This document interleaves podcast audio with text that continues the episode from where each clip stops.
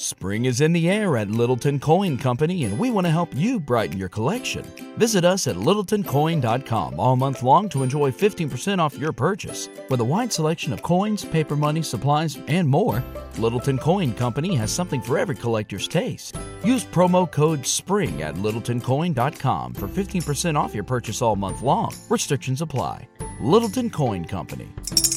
Serving collectors since 1945. The future is a hefty responsibility and not one that we take lightly, but then taking things lightly has never been what Hefty is about. That's why we've created the Hefty Renew program that turns hard to recycle plastics into valuable resources like park benches and building materials. To participate, simply fill up an orange Hefty Renew bag with accepted items, tie it up, and drop it in with your regular recycling. That's it, it's that easy. It's time to rethink recycling with Renew. Particular valued resources may vary by geography. More info available at heftyrenew.com. Falcon becomes Captain America. Okay, but he still has his Falcon wing. right? Son of a. Welcome to Sincast, presented by CinemaSins.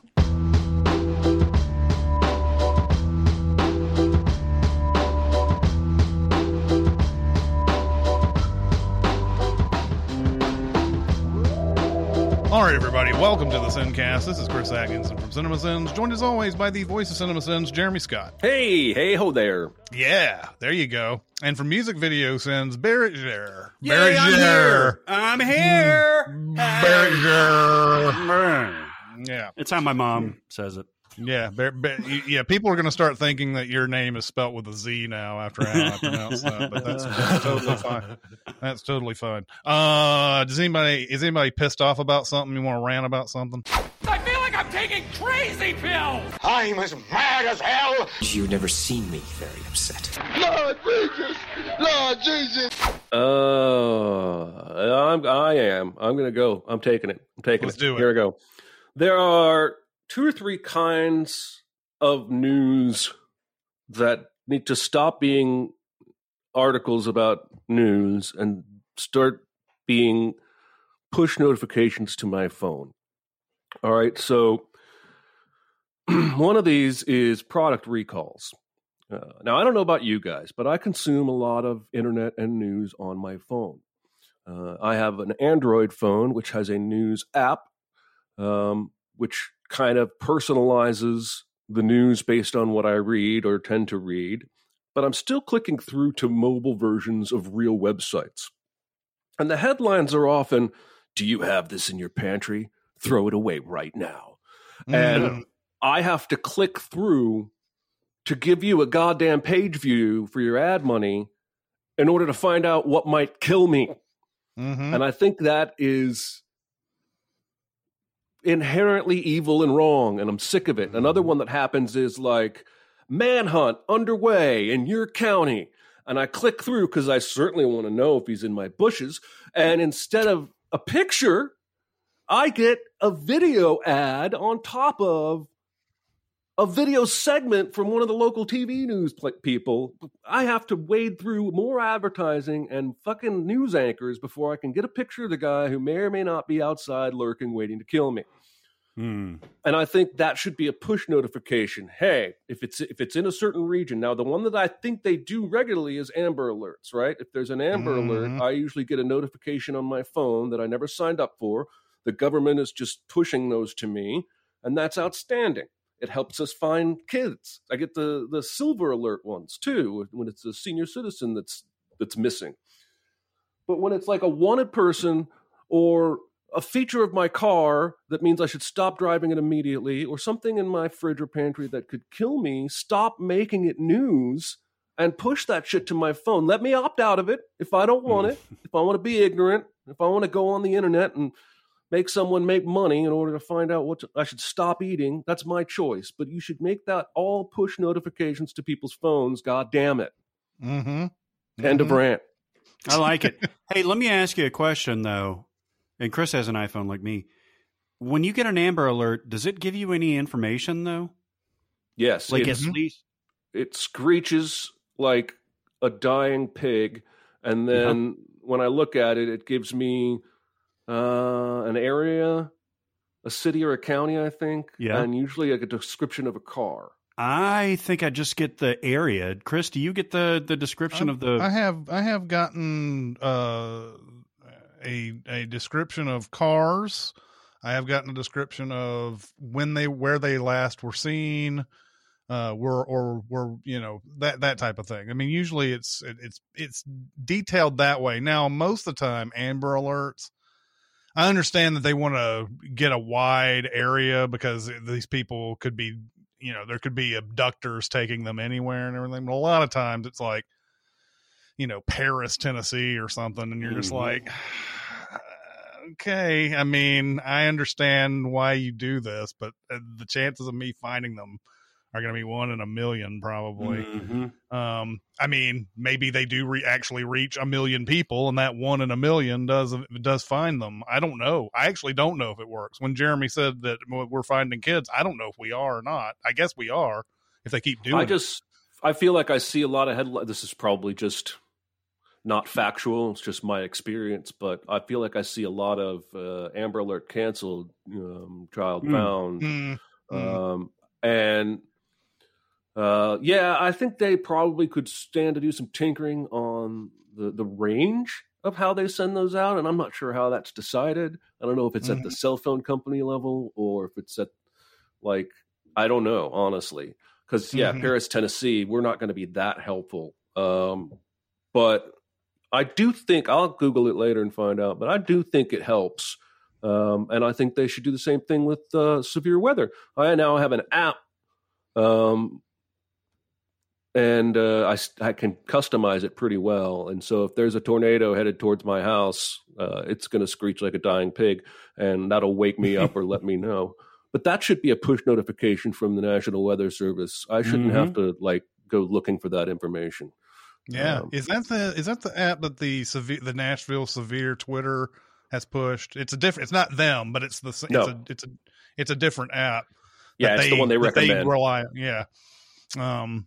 But uh, yeah, I know totally. Those things those things are annoying though. I mean, I understand. I, I understand the I understand the like um importance and the emergency of it and everything. But man, screeching at you like that. I mean, I, I'm just as just as likely to see the the silent notifications that show up on my phone because your phone is like a you know a complete black mass and then when it brightens up you notice Yeah. it most of the time I So- mean, that screeching when I'm in the middle of going number three. Mhm. i know i know i know it, it's uh it, uh, it ruins everything yeah um um I'll, I'll I'll I'll go ahead on the next one um this gives me a chance to do two things at once because uh we had uh um one of our one of our uh, I think one of our sin clubbers uh, uh Jacoby who who uh, asked our question Mhm. for uh the Patreon only uh sincast that we did the the uh the one question that we asked that we answered uh he sent a package uh I think it was I think this package was supposed to get to us before Sin Week which was a month ago. Um and uh and uh you know he he contacted me through facebook saying hey have you gotten this yet? And usually i i wait to go to the post office because we have those uh, cards we send out to our sin club members and everything. And uh and that's a perfect time to do it somewhere around 13th 14th 15th go to the post office and get everything done. You can you can go check the post office box all that uh, and I said, I will, I will, I said, I'll look for this package when I go there around the 14th or 15th. So this, it took him a long time to actually get it to where we were because we don't do a very good job of putting the PO box out there for all of you guys to, to, uh, to, to, you know, to see and everything. I think we've got it in a couple of places, but you got to go through, you know, probably like five different links or something to find it um but uh uh i was like i was like all right i'll just get this package when i when i go and mail my cards i go to the post office and usually when i go to the P- the po box i open up the door and there's a yellow slip in there that says you got something waiting hmm and this Yeah. time this time there was no yellow slip there was nothing there Oh. um, and I told I, I went back and told him I was like, usually there's a yellow slip in here. There's not one. and uh, he he called the post office and everything. He found somebody uh, who is like, oh yeah, you know, we I've got that package. It just they just didn't uh, put they didn't put the card in the right place, and I was figuring, oh, now that they found that out, they'll give me my card and then I can go pick it up the next time. No, that's not what fucking happened. Hmm. You would think you would think once this error has been has been uh, you know uh, made clear that oh somebody's coming to get this package i should go ahead and just go ahead and put a yellow slip in so that when he goes to the desk where they do all the business at the post office they can go back and get it and there's not any but but apparently in this case i kept on having to ask for a manager who knew where the pa- where the box was. And every time i went to the post office this manager wasn't there. Or they were not they weren't going to be, they weren't there when i got there but they would be there 2 hours later or something of course i couldn't i couldn't be there 2 hours later um and uh and I did this maybe two or three times trying to go up to the to the post office, you know, uh, business area and say, "Can I talk to this person? They're not here." Okay, can I speak to any manager? Well, there's no manager going to be here until blah blah blah blah blah. Like, What the hell, man? Like, and and they went back and they couldn't find the package, all this other stuff. Finally, uh, I went. Uh, I think it was Monday. I was uh, yesterday, yesterday or Saturday. I can't remember what it was. Um, I went in, and the, by this point, the person that is behind that desk has seen me come in here three times, so knows who I am. And so I ask, "Is this person's the manager in today?" And she goes, "Oh, your package is here. It's back right back here." And I was like, "Oh, is it? It's that easy now, huh? It's that easy." Wow. wow. and she got she got the manager guy who was there at the time and uh and uh and and he found it somewhere i'm like okay look i know we have a lot of problems with the post office there's a lot of reasons why the post office is the way it is these days a lot of reasons for it Yep. um a lot of people look at that in a vacuum and say well the post office in in of itself is bad no there's a lot of other things happening behind the scenes and making the post office bad but once somebody comes in for a package and you've been called by the person who sent it and all this other type of stuff, why is it so hard to put the package where it needs to be? Now, I'll give the post office one thing. This guy kept the package, even though uh, it, normal rules would have, have dictated that it got sent back on the 19th. It was going to get sent back to the sender. Um, so they kept it, which is to their credit. But at the same time, if you're this manager and you know what the PO box is, why is that fucking hard to put a Mm. yellow slip in my box and put the box where it needs to be?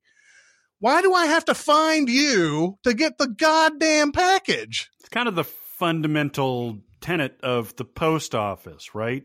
Is to yeah. be able to locate the pa- anyone can take them. I, I, I I was I was floored and and you know if I had been in a different mood that day, I ended up being like, "Oh, thanks for keeping it for me," blah blah blah, and just going up the post office, you know. But if I had been in a different mood, if I had been in a different mood that day, I would have been like, "Let me ask you something.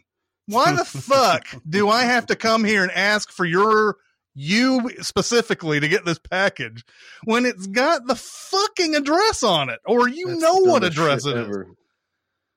Oh, Yeah, it was is- very, very frustrating. But anyway, thank you, Jacoby, for uh, sending this package. it has a million different fucking comic books in it.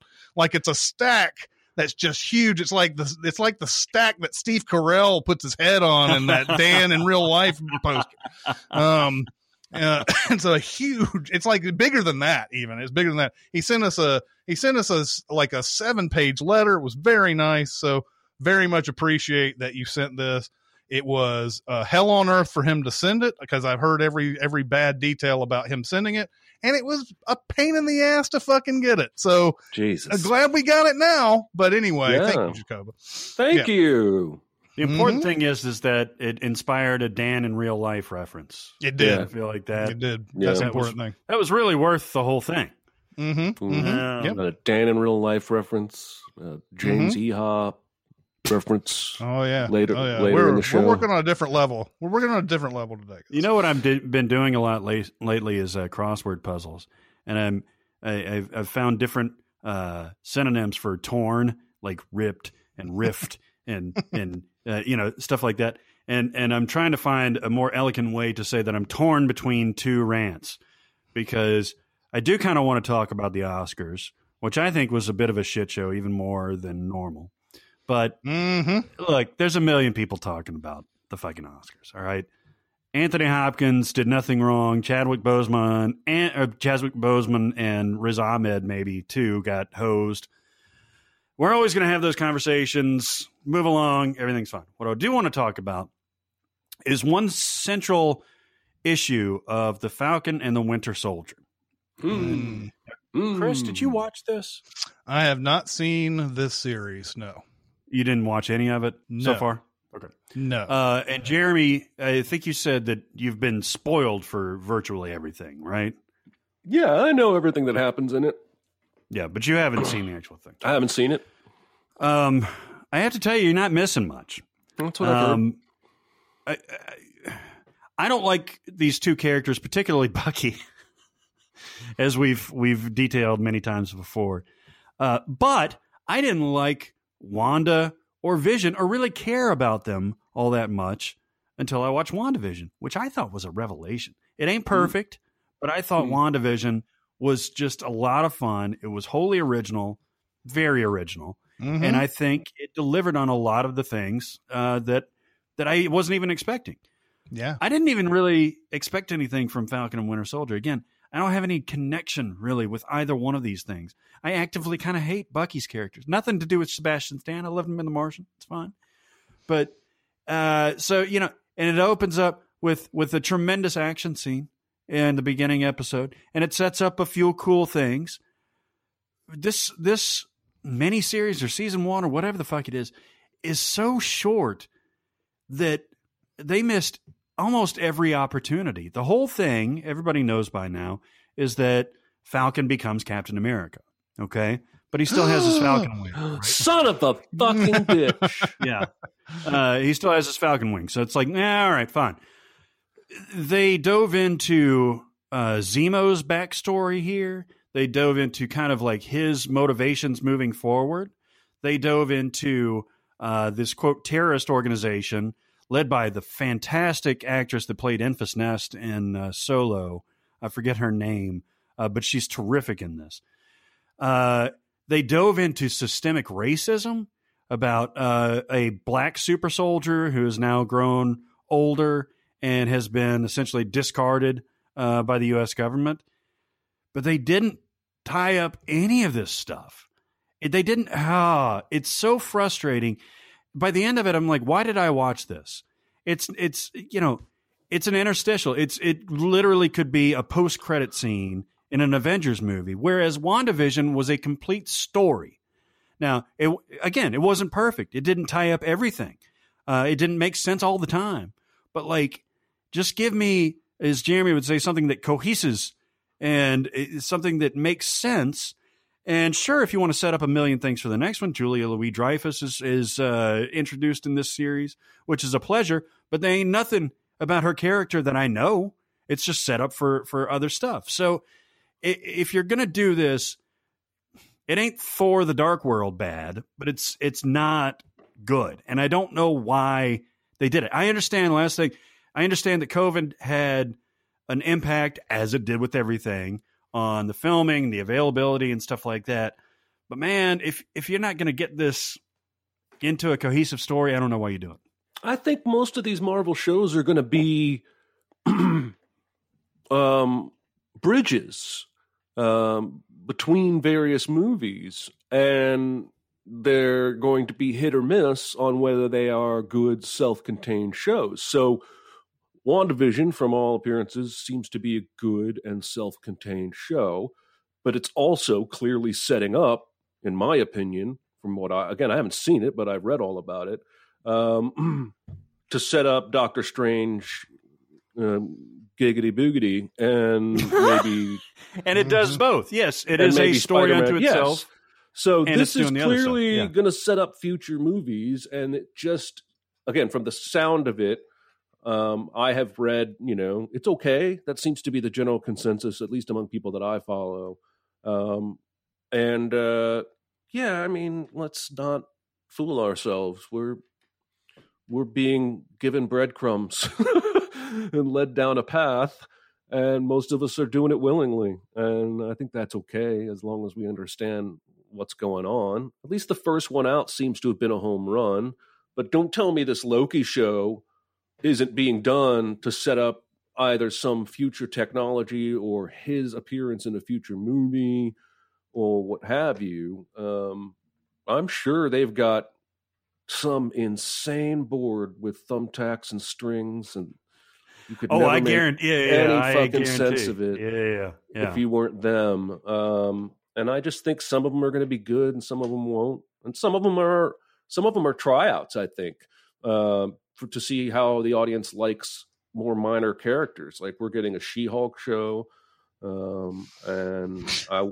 I I can't help thought but for a minute you said she-hall.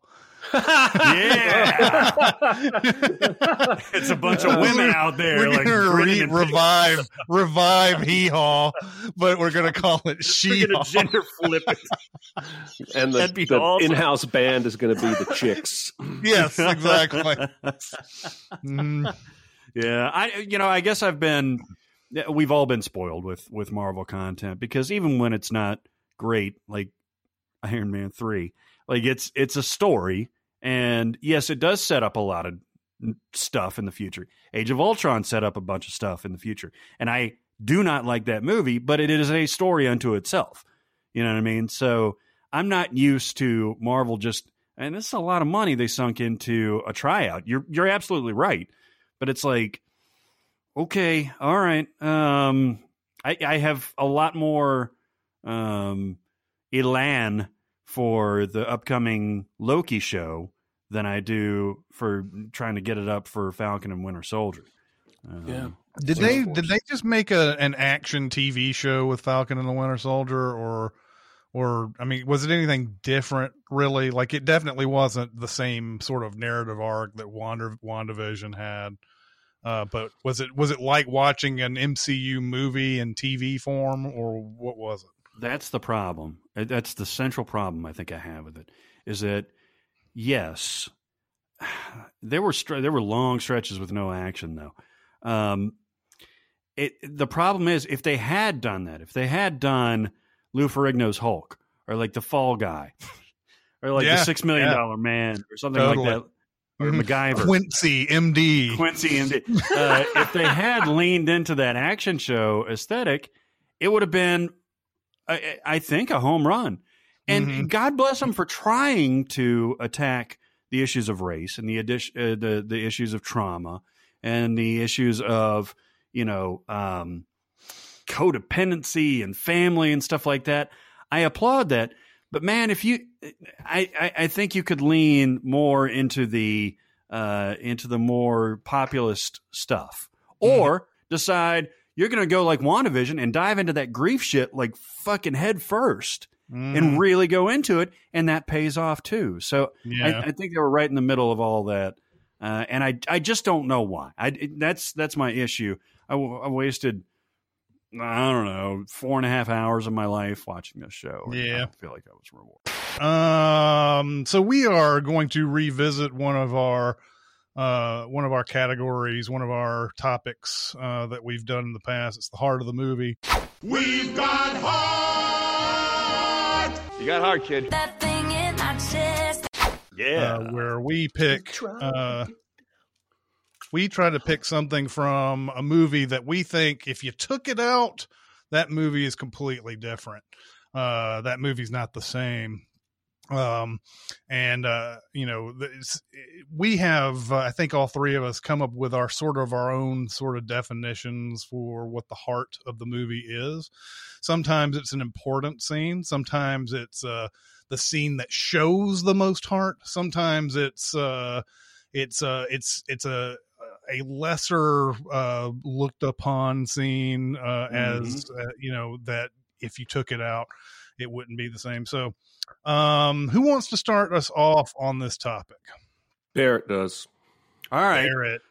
Uh, just recently rewatched uh, Jerry Mags, uh, Jerry Maguire. Jerry Uh, Max. Now, this is, if I'm understanding correctly, Jeremy, like you, you really like this movie, right?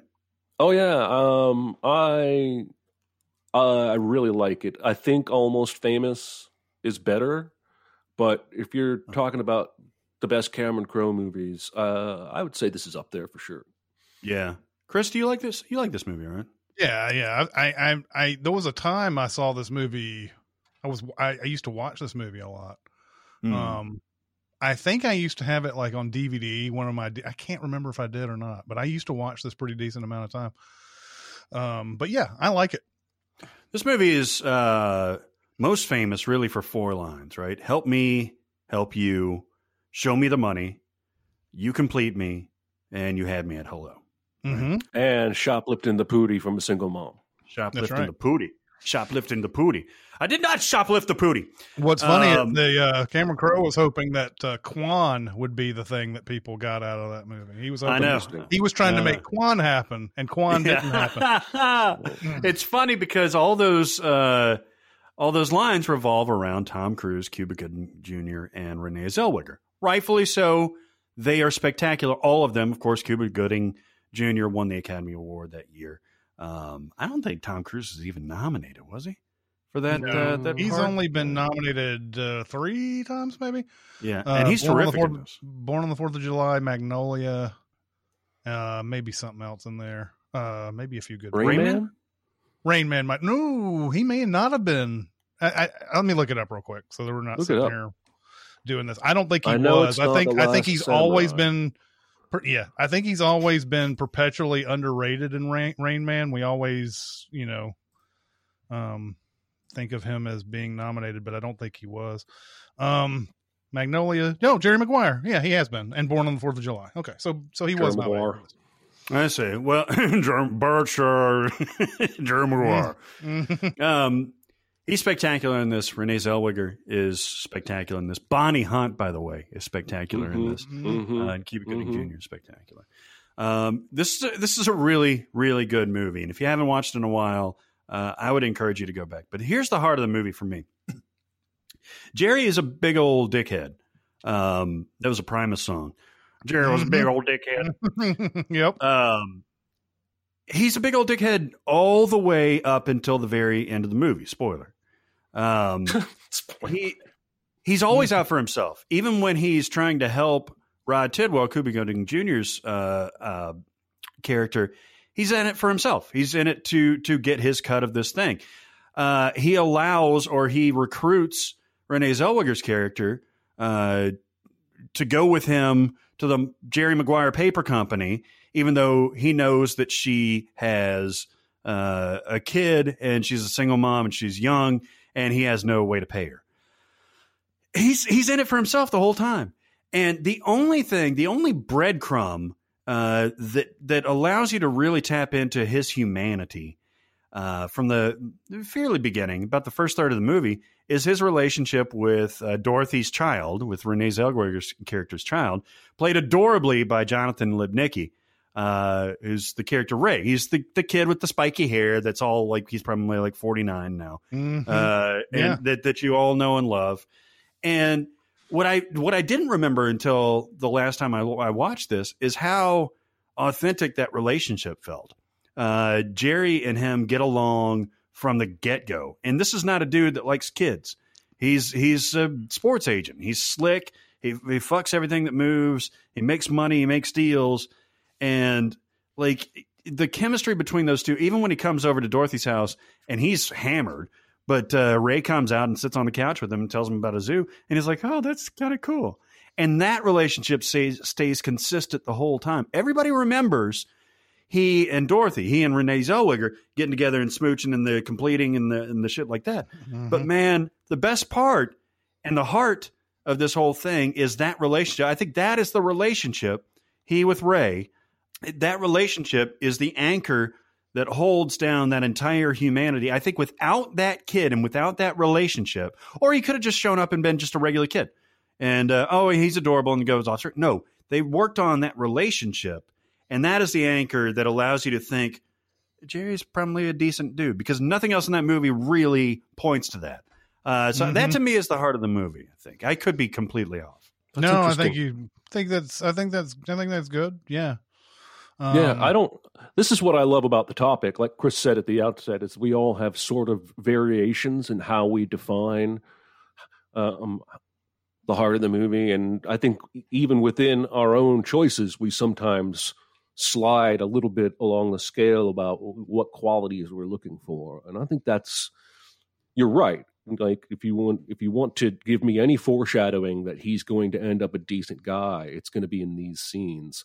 Um, and there's you're right, their chemistry's crazy, crazy good. Even in the car when they're just throwing out you know trivia back and forth at The each human other. head weighs eight and a half pounds, and he's like, "Oh yeah, well Pete Rose got this many hits, and he's not in the Hall of Fame." Not in the Hall of Fame. but he's but he's not antagonistic about it. Like they're having an actual conversation, Yeah, and yeah. that is the key, man. That's the little lock, the little lock to his heart right there. mhm, yeah. Good call. Good call. I uh I'm going back. Going back to my youth my youth. I'm gonna do the hunt for red October. Now Mhm, yeah.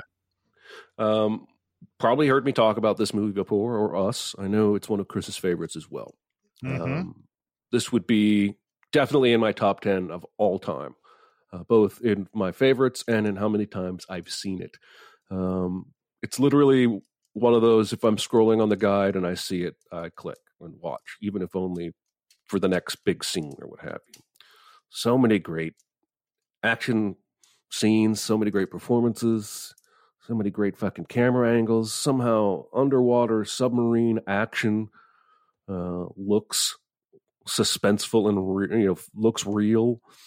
Um, there's a lot to like about this movie. Um, you know, the basic premise, if you've never watched it, um, which I'm sure plenty of you have not, um, is that there's a Russian sub that's gone missing, and the Russians are telling America, um, "We're going, we're going to go out and and sink it." So the Americans are like, "Oh fuck, it's going to come over and bomb us." And this is in the Cold War in the '80s. No, it's actually the '90s. But Way back when Russia and America were enemies, Mhm, that's well, correct. yes, it's a long Um, time ago. Way back when we legitimately lived in fear of nuclear weapons being Yeah. used, which I think might be coming back into fashion, unfortunately. um, but there's one man, one man, I tell you, Jack Ryan, brainy book writer for the CIA, who has a theory that that sub's commander might be trying to defect. Mhm. Sub commander is Sean Connery, and the rest of the adventure is, you know, he's he's given a certain amount of time and one chance to try and go make contact, find this fucking submarine, and then make contact, find out if it's a defection. Um, otherwise, the U.S. is going to help the Russians blow it out of the water. And there's a scene in the middle of this movie before Jack Ryan has gotten there out onto the sub. But the Russians, one of the Russians, have found via sonar buoy, have found the Red October. Red October is about to go into this deep underwater trench formation. Uh, the Americans call Red Route One, which is this hyper detailed mapped area of trenches that allows the Russians to get from one portion of the uh, northern Atlantic to another portion, and the Americans can't go there, and it's hard for even most Russian subs to do this.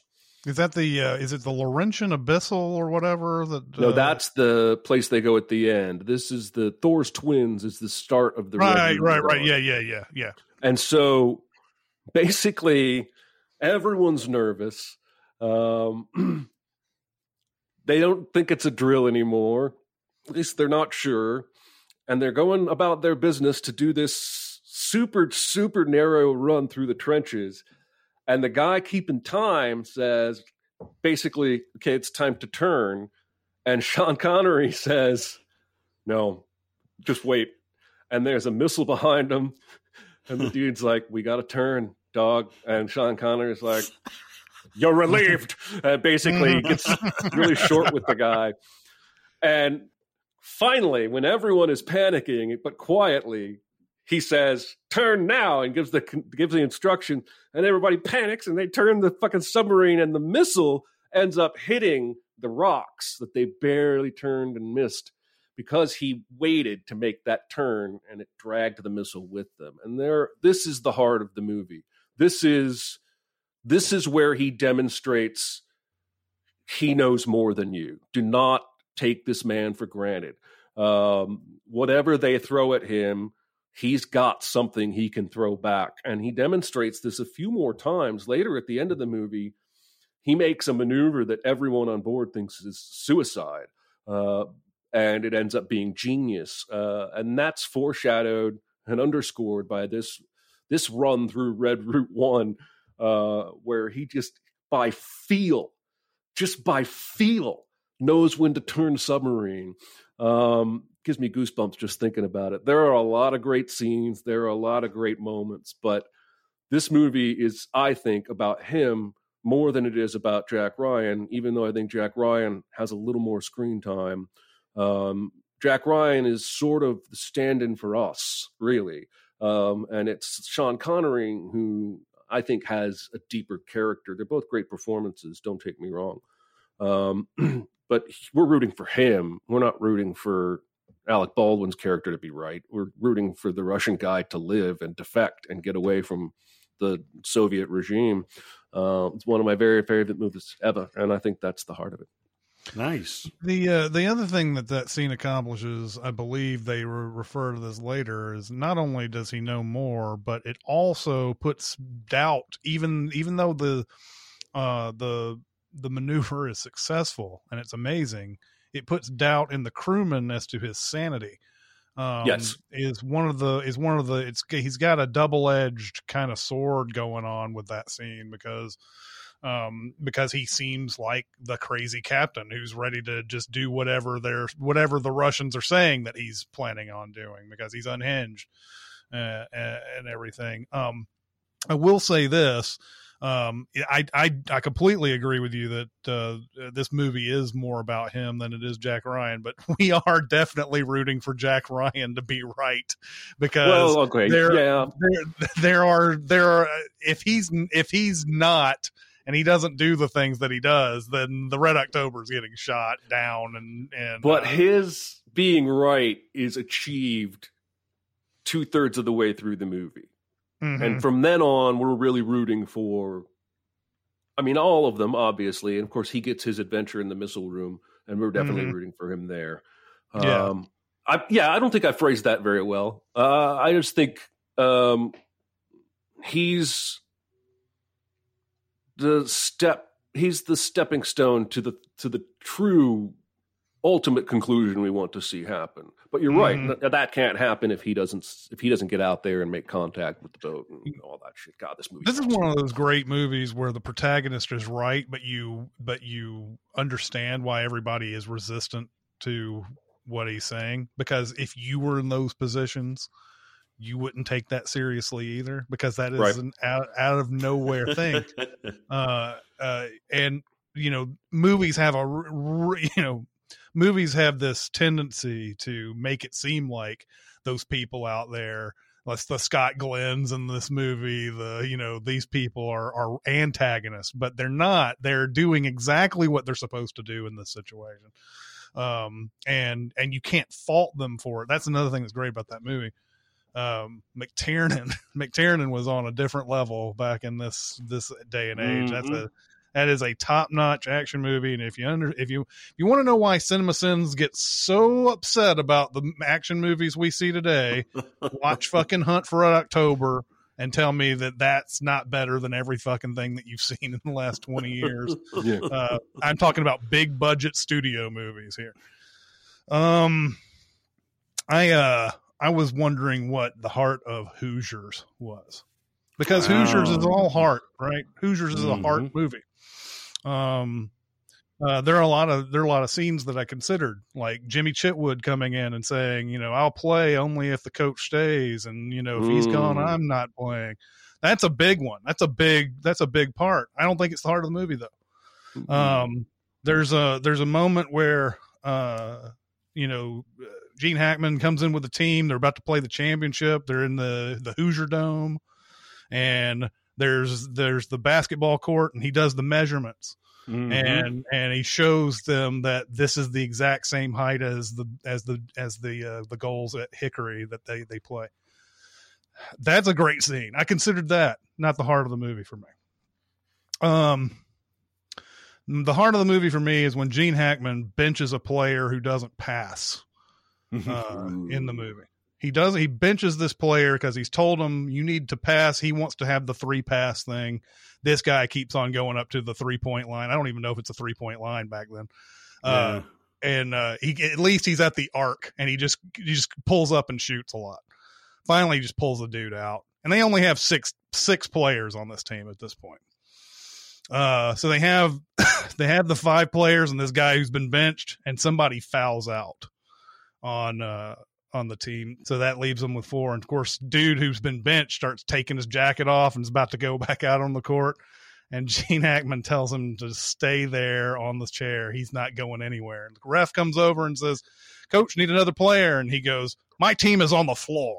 and uh, and uh and uh and and the ref's like well okay and goes back on so he's just going to play with four players because he believes in this so much and then all the people from Hickory are like just booing him and like what the fuck is this bullshit?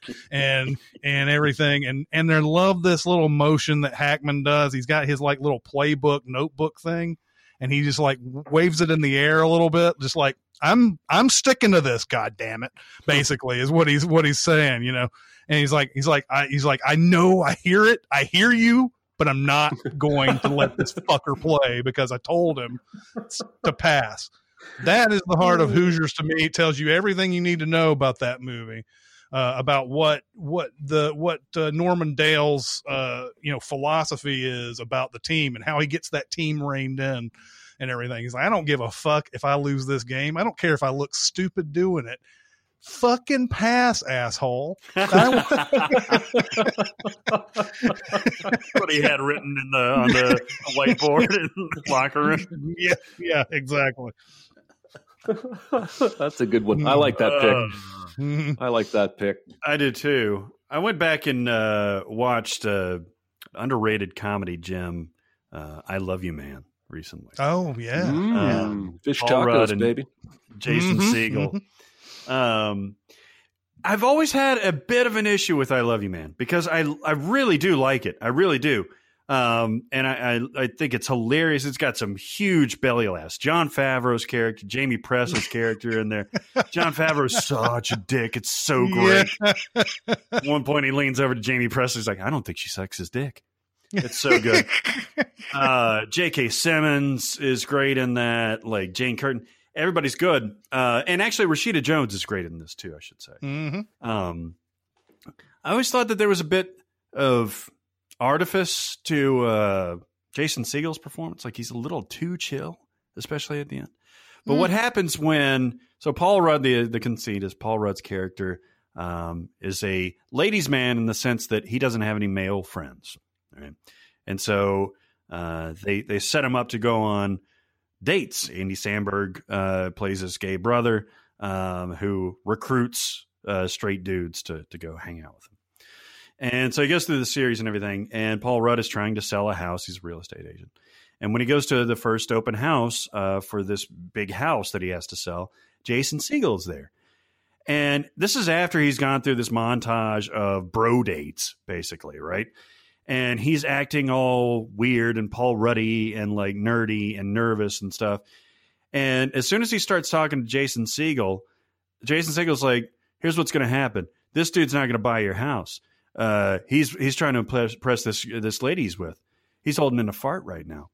and uh, and he, they do a close up on the butt cheeks, and he's all clenched and everything. And Paul Rudd is just fascinated with this. He's like, "Yeah, he is clenching." And then all of a sudden, like he sends her off, and and the girl goes that way. And then, like once she goes off, he releases. Jason Segel's like, "Boom, fart, motherfucker." He's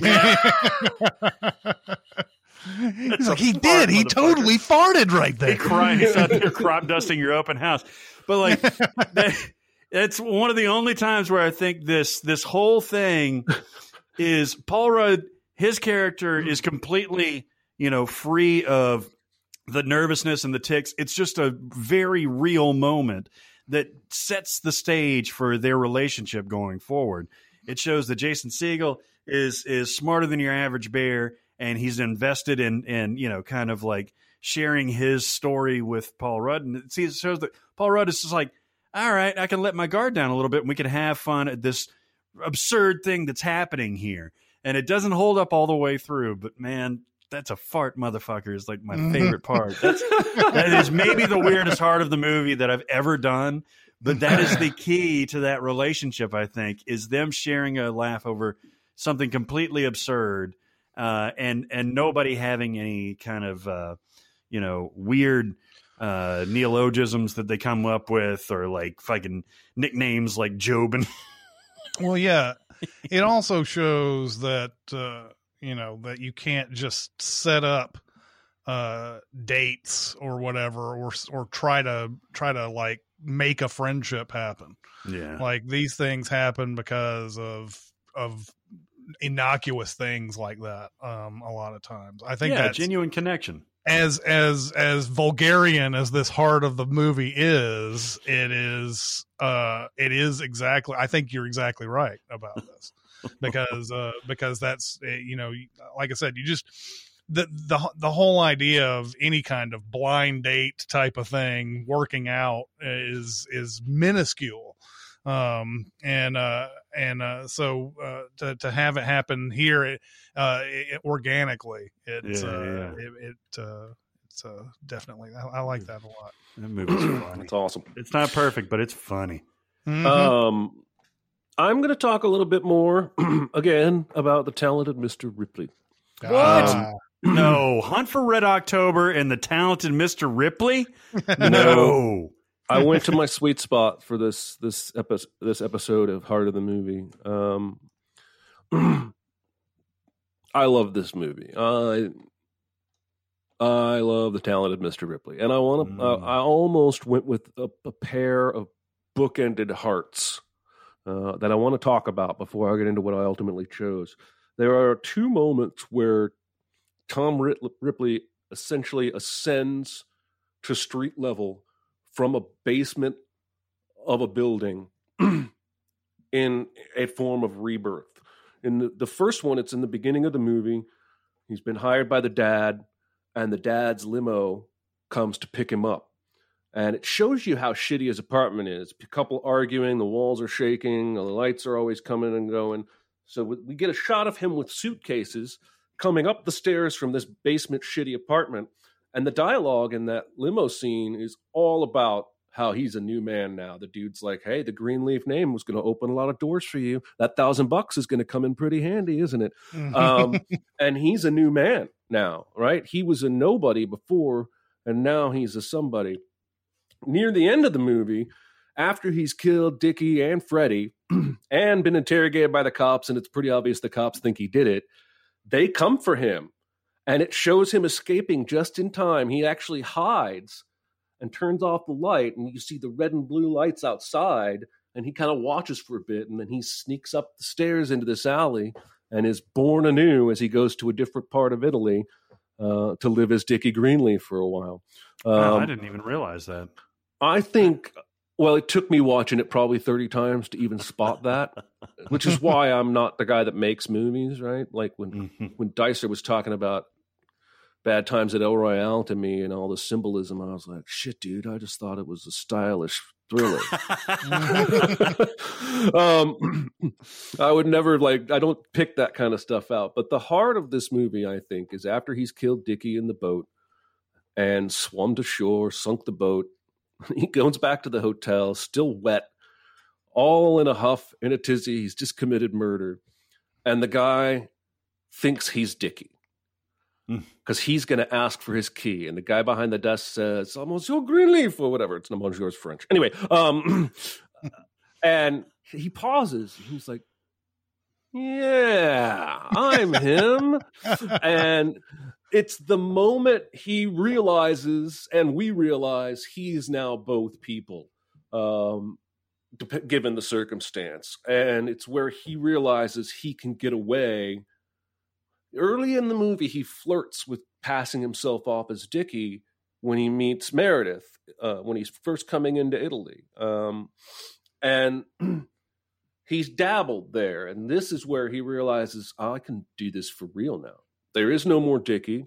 As long as I avoid the three or four people who know exactly what he looks like, um, I can pass myself off as him. And he spends the rest of the movie alternately doing that, juggling those two realities, those two personalities. Um, that's really what the movie is about. It's him embracing this darker side Mhm. of he's always been a liar, but now he's a murdering liar, and it's Mhm. a whole other thing. Has he always been a liar? Like, is he inherently in a a bad I think so. character? absolutely. Do you think? Well, he's first of all, he's borrowing this jacket to even play this gig as a favor to somebody who can't play the gig.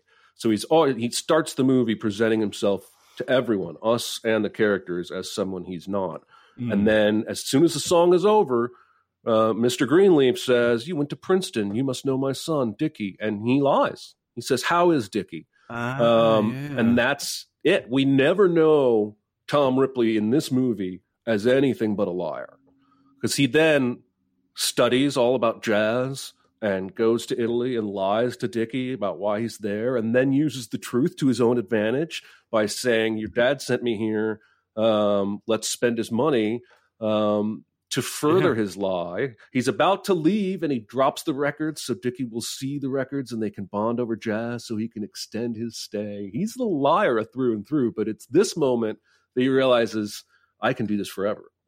Interesting. Interesting. Yeah, I mean, uh, this is uh, you know, the, it's based on that uh, series of uh, novels that Patricia Highsmith wrote, and I believe the Talented Mr. Ripley was the first one. Um, I I don't think that that necessarily means that uh, this is the first time he's ever attempted a lie like this. It's just the first time we're being introduced to his character, um, and uh, I, I don't think you can you can lie with that kind of skill without having done it before. Um, so I, I'm going to guess that if you were to give some backstory, and I've never read the books uh, on these things, and the movie itself doesn't doesn't delve uh, deeply into his past or anything, but I'm going to assume that he's been doing stuff like this since he was, you know, eight years old or whatever. He's like Mm. he's like uh, Frank Ab- Abagnale and Catch Me If You Can. Uh, Yeah, yeah, yeah. He's just he's sort of learned how to do this type of stuff, and now that he's 20, 21, 22, whatever, he's he's become really frighteningly good at it. Um, is what I'm is what I would give his backstory if I if I you know someone asked. That movie's that movie's sultry. I would call that Mhm. movie Sultry. sultry. It There's a lot has of, its lot of sexy, a lot of sexiness in that movie. It has its Mhm. steam for sure, and Mm. it goes in all directions. Uh, Oh, yeah. It flies around amongst amongst everyone. That's what I like about the movie is that I'm sorry, well, I'm going to keep talking about this movie for a minute. Is that he's not he's not all wrong in that final argument with Dickie when he ends up killing him because that scene where they play chess when Dickie's in the tub is sultry. It's sexy. There's like heat there, and he brings it up. He's like, "You can't be honest with yourself." Like that night when we played chess, I know there was something there, and Dickie just keeps saying, "Boring, boring." God, Because such dick. Dickie is honestly Oh. as big an asshole, if not Yes, more. he is. Yes, he Uh, is. he doesn't kill people, but he's abhorrent. Um, but you, there's the movie gives you just enough reason to root for him that it allows him to remain the protagonist, even if he's the the bad guy ultimately. Yeah. Um, we'll dial it back a year and uh, go on the Truman Show. Mm. Like, what is the heart of the Truman Show? There's plenty Right of over your places. left shoulder. That's right.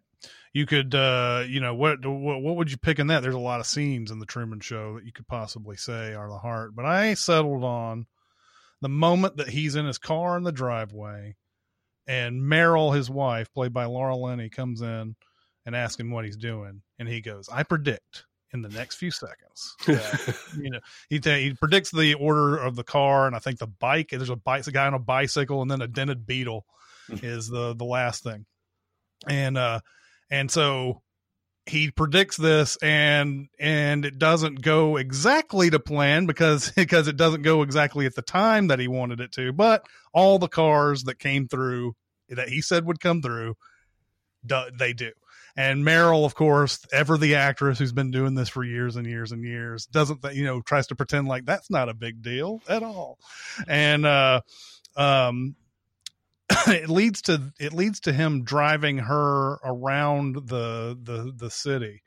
And uh and uh they and he's like he's like all right i'm we're gonna go we're gonna leave this place or whatever and he she's she's doing her usual thing like ha, ha, ha, we're totally not gonna go somewhere else and everything and then uh as this as we find out that Christof is doing throughout this movie you know he is putting uh, blockers in front of him throughout this entire thing to make sure that he doesn't leave the city.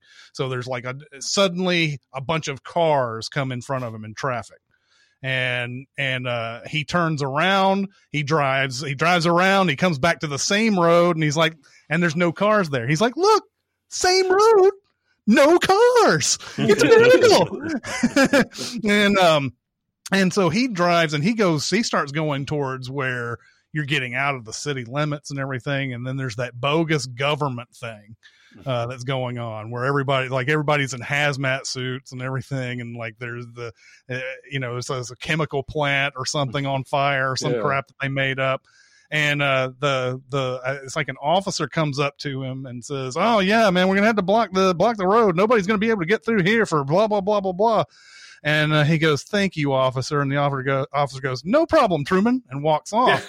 and and Truman goes, "Truman."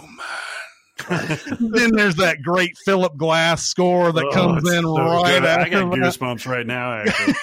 And and and uh and he, he he starts running and like the hazmat suit guys all surround him it's like a fucking nightmare et scene or whatever yeah. and uh and um and uh it, to me this is the part where truman has officially decided there's definitely something fucked up going on here that and, and it all concerns me and i don't know what it is it's the paranoia that i think a lot of people feel sometimes uh, that's what's so great about the truman show is that even though none of us are on a 24 hour you know reality show at least i don't think Right. um, Yeah. Uh, you know, I think a lot of people do think that because you you sit there and go, why did that happen? Why does this always happen to me? Why does this thing happen? Why does this and that? Uh, but he has found it out because there's there's some things that just don't make sense in his life, and uh, th- that he's going out there and challenging those things and realizing that a lot of this doesn't make any sense. To me, that's the heart of the movie. It's a long heart of the movie. It probably lasts uh, five to ten minutes. What I'm just what I've just described. Uh, but uh, that's one of my favorite scenes in that movie. Is everybody except Truman and Pretty Eyes a villain in this movie? Hmm. Um, Like, I- I feel like it's- the it's actors- debatable. I feel like the actors are just as culpable as Christof. Like Uh, the y- woman that plays his wife is just as culpable as Christof at she knows he's captive. She knows he's not getting to live a real life. There's a Right? um, there was a uh, a thing I read. I think it was Noah Emmerich who plays his buddy uh, Yeah. in that movie. Uh, said something. eh, Somebody asked him about his character in that movie a few years after it came out, and he said that um, a lot of people think that he's a huge villain in that movie, but think about he's had to be this. He was a child actor told to befriend Truman early on in his in his life, and he's had to keep this uh keep up this subterfuge for years and years and years and probably even cares about Truman but can't ever tell him about this secret because that's the rule that he's going through. I don't know about the Laura Linney character because they introduce her I think when he's in high school so there's not nearly the same amount of uh uh, foundation of uh, you know years and everything that that, that they have. But Uh, but the Noah Emmerich character um, has been with him for his nearly his entire life. So there is an argument to be said that even his character is kind of a victim. Uh, Hmm, but he does choose, he does indeed choose not to ever reveal the secret. That's that's sort of a, uh you know that's sort of a you know you can call that a conflicted villain if you want. Um, uh, I mean, I'd go so true- far in my moral view to call all the people watching the show just as culpable as Christof and the actors on the show because For they're sure. driving it. Yeah, Um, but that is that is there's varying degrees of culpability there. I think because that does you know you, you forget about that that he was a child actor who probably didn't have any agency anyway, um, and it is different than some of the like the guy that plays his boss at the insurance company or whatever who just is knowingly taking advantage of this captive dude. Yeah, yeah. I, I, I- think for sure a lot of these people are a lot of these people are, you know, I, I have a job acting. I don't want to ruin that, uh, all that. Now the people on the outside, there are a lot of people on the outside who want to tell him, but they're in this dome Yeah. and and some of the people who have gotten inside get immediately arrested and, and sent out uh and and you know you have the guy jumping out of the the, the christmas gift you have Natasha, Natasha McMahoney. Yeah. It's on, yeah, on the Truman Show. Um, you have the Natasha McElhoney character who, you know, of course, wants to tell him, but you know, is having a hard time. Like she's trying to stay within the rules, but there's an actual real chemistry there where you know she finally is like wants to get him on the beach and tell him that he's on a TV show before before he leaves. And then there's the guy playing his dad wants to wants to wants to tell him that you know all of this is is going on. So, uh, or what- was that? Yeah, was that what happened? That was what the he did uh, for the when he got kicked off the show, and then they Mm, they yeah. brought him back. So so there were several people who have tried, but the, it's hard. It's hard for the people on the outside to actually help him. So a lot of people, I think, this is a this is a, a you know a, I, I guess a good discussion to have. Um, you know, a lot of people have are feel helpless to be able. You know, they don't they don't have any way of helping him. So why don't we just be entertained at the you know while we're at it? You know, see what happens they're just kind of like, "Oh, I can't do anything about this. I mean, they could choose not to watch, sure, uh, but you know, I, I you know, it, it became such a big part of everybody's lives and everything. That's what's kind of funny about the ending of that movie is all the people who we've been following watching it. The, the, the, the security guards was like, well, what else is on? All right, well, I think it's all, Yeah. you know, I wish we got this and EDtv in the same season. Um, two different takes on a similar concept, one straight Mhm. comedy and one more dramatic. And I always felt like there was a third missing that veered hard into that paranoia thriller horror element of what it might be like to slowly realize you're not actually paranoid. Everyone here is against you. I think that Mm. could be a whole different. Not that I want to see a Truman Show remake or anything. I'm just saying there. No, it's such a fascinating concept, and there's so many different Mhm. ways to tackle it. The, I mean, Yeah. this is Invasion of the Body Snatchers and the Invisible Man uh, from Yeah. a couple years ago, right? There is no possible way. This is totally self-serving, particularly in Invisible Man. This is totally your trauma talking. There are a million explanations for what she is going through. Nobody should believe her, right? Yeah. But Mhm. that's that's why it's so just makes you clench your butt cheeks all the way through because it's like I understand why everybody's doubting you. What possible fucking explanation would you have for this? Mhm. Uh, oh, it's just oh oh I love that movie. I watched it again last Stuff. Yeah. couple nights ago. Yeah, it's good. Uh, all right, everybody, it's time to talk about BetterHelp. Yes, it is. You people, go on and sign up. You having problems or you dealing with anger, stress, anxiety, sadness, depression, um, addiction, uh, problems with being able to communicate. BetterHelp is a great option, especially even though we're we're on what seems like the far side of this whole pandemic thing, uh, which was hard on virtually everyone. Um, I keep hearing stories about how just now the stress of the pandemic has really finally hit home to a lot of people who had just basically been kind of going through the motions, keeping their head down and doing their thing. Just now, now that we're kind of seeing the light at the end of the tunnel, people are like, oh my God. And the stress is really wearing them down. BetterHelp is an online uh, counseling site uh, where you answer a few questions, you log in, and you get matched to a licensed professional counselor. And you're on your way at that point. They communicate with you in your counseling room. Uh, you have the schedule up there. They can send you uh, uh, information about what you guys are talking about. Even within a session that I was in, my my counselor sent me uh, some stuff that she said, if you got time, go ahead and, and look through this. And it's something like that that BetterHelp has where you don't have to leave your own home.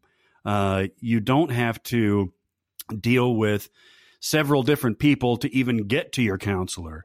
Uh, it is, you know, as they say, one stop shopping, but just for something that is incredibly important to you, your mental health.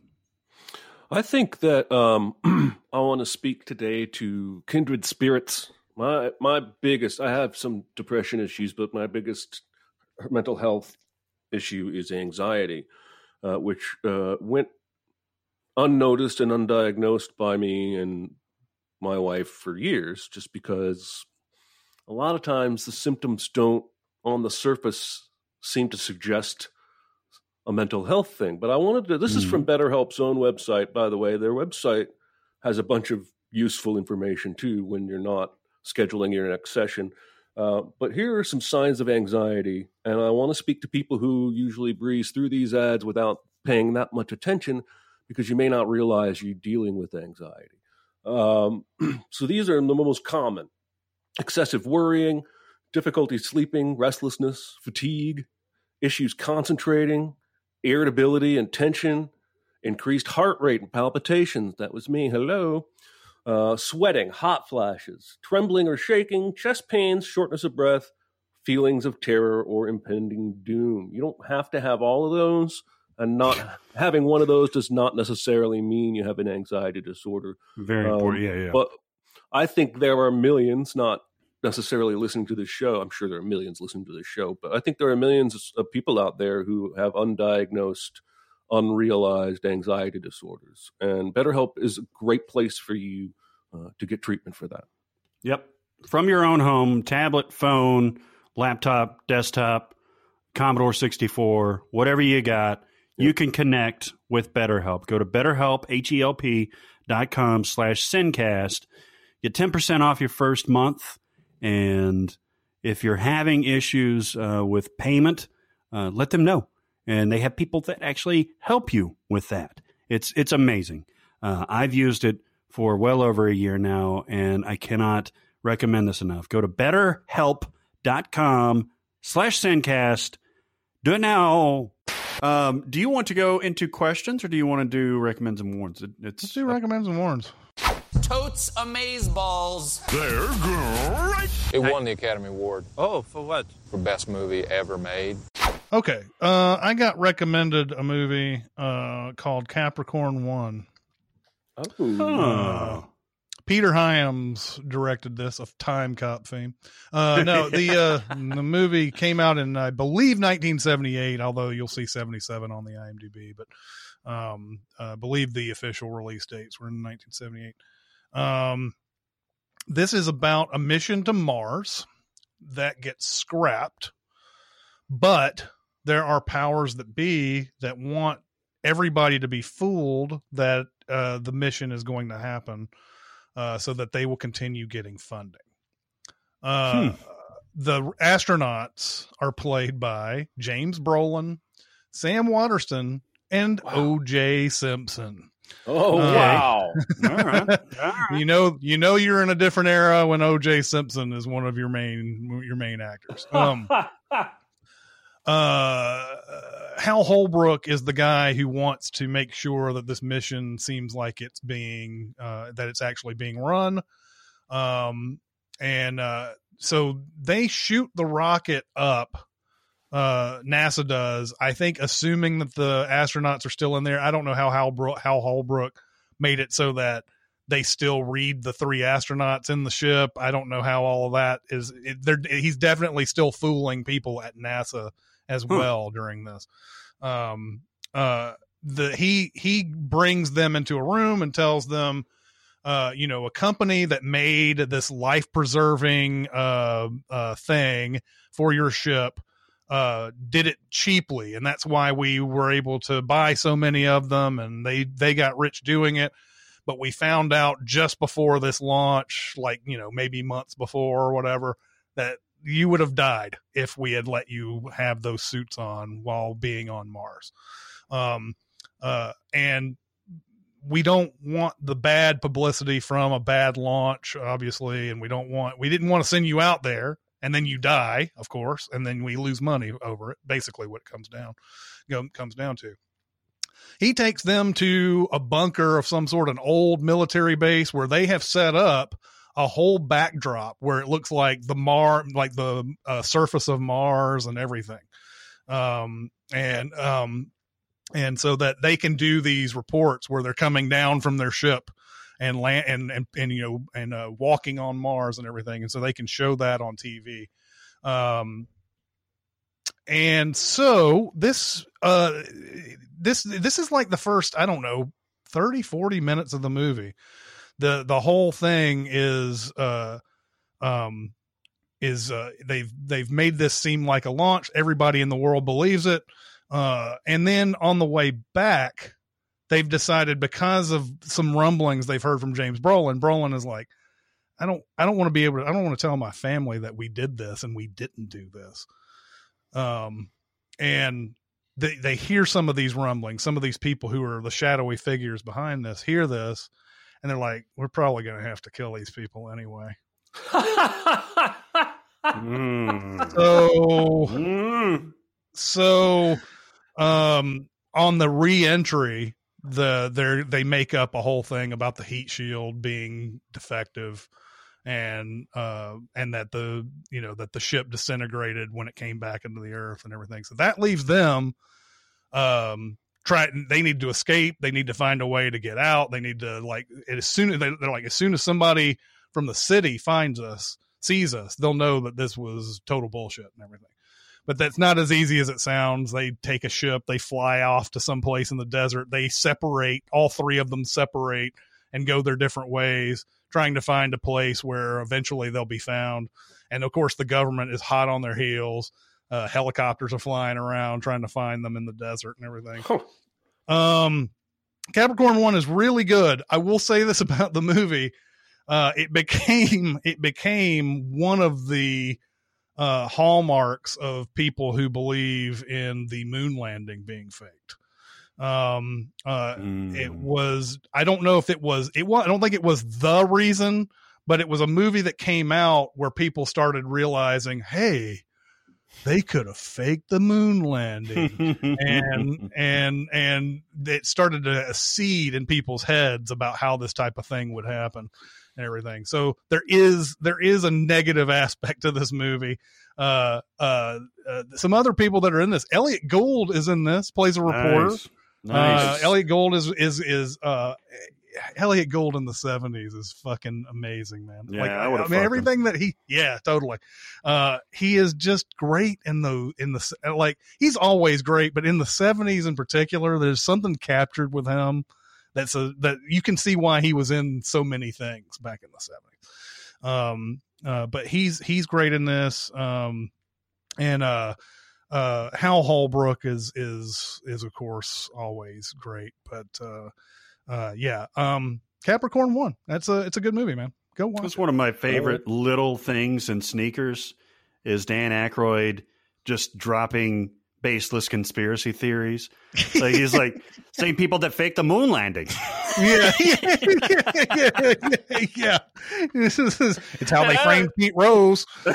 Frank Peter Rose, and I know Sidney Poitier is sick of his bullshit, but like River Phoenix is kind of like his compatriot, right? He's just kind of like he kind of goes along with it. He's like, all right, all right. Your husband knows Yeah. the CIA has been suppressing cow mutilations for years.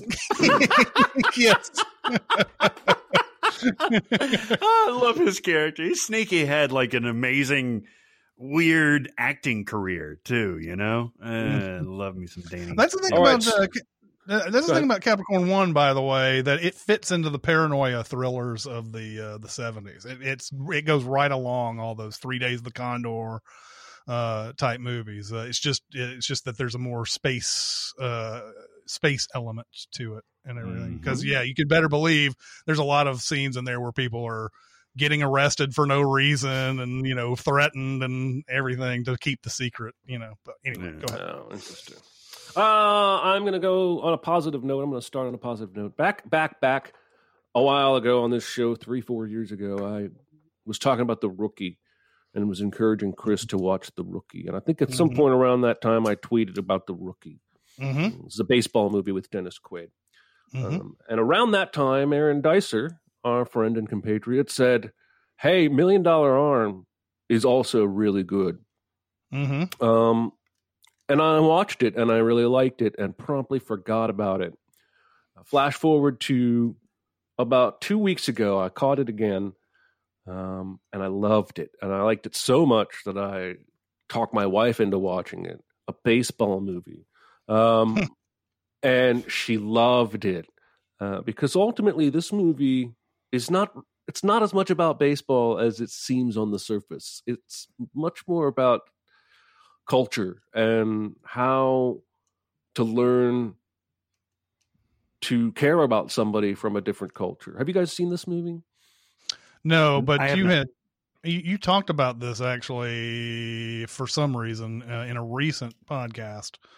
Um, You mentioned the uh, the recap at the end of the real people. Uh, Right, that's right. doing- That's doing right. their Stuff. Yeah. I was talking Yeah. about the the chess movie, and yeah. Um, so this is uh, based on a true story. John Hamm plays this guy whose sports agency is struggling. Um, like Jerry Maguire, he and his partner um, are trying to land one big client um, to keep their agency alive because they don't have any clients. Um, and the guy plays them and goes with another agency, and they're like screwed. And so John Hamm is flipping channels, and he sees some cricket, Indian cricket being played, and then he sees uh, Susan Boyle on uh, British People Can Sing Good, um, and um, and he keeps flipping back and forth, and he gets this idea to do a big publicized re- million dollar reality competition to find cricket players that he can turn into Major League Baseball pitchers. Um, so the first part of the movie is him having culture shock, going over to India and experiencing a variety of things that are different about life in India as he tries to find uh, somebody who can throw a baseball hard enough. Um, and he feels like he can teach the technique after that. He's got um, Alan Arkin is here, um, almost playing the same character he played in Tone from um, uh, Argo, and uh, he's there because he's uh, uh, what is he? Some kind of old baseball scout um, Mm. who's come out of retirement because nobody else is willing to do it. Can you hear a Um, curveball? Well, no, but he can hear the juice. Nice. Um, Nice. He actually Ah. can. His character can tell how fast the ball was pitched by hearing, um, how the sound of the ball going into the mitt, um, and just uh, deal with that. Accept that. Don't let that you know, derail the movie for you. deal with that. Um, and of course, everyone is terrible. Nobody knows how to throw a baseball. Um, he has a super fan who's heard about the competition and offers his services because he wants to be a baseball player and he wants to learn about baseball. Um, and eventually, through much turmoil, they, after traveling all through the country, they do find two kids um, who can throw in like the low to mid 80s um, with moderate accuracy. And then it becomes the reverse culture shock movie as he brings these kids to the U.S. Uh, for months because he's the whole idea was trying to do it in a year, uh, and that eventually gets pushed up to trying to do it in six months, um, which is absurd. Uh, Bill Paxton is in this movie as uh, a pretty straightforward, kind of crusty pitching coach. uh, who has some pretty good lines. Um, and then uh, Lake Bell, do you know who that is? Yeah, I do. Um, she is the tenant at John Hamm's house. So she lives in the mini house behind the house. Um, and so basically, the rest of it, I don't really want to spoil what happens. It is based on a true story, so you can look it up. Um, but it's not as much about baseball as that makes it sound. It uh, is much more about how selfish the John Hamm character is this whole time, uh, because he's really only in it because if he succeeds, this saves his agency and he gets a longer contract with the guy that's paying him to, to do it. Um, and it, takes him a while to realize the important thing is to care about the people he's brought over here, taken away from their homes and their families. Um, and uh, it got me at the end when I watched it with my wife. This was my third time watching it. And I'm watching it with my wife, and it gets to the end. They get their big tryout.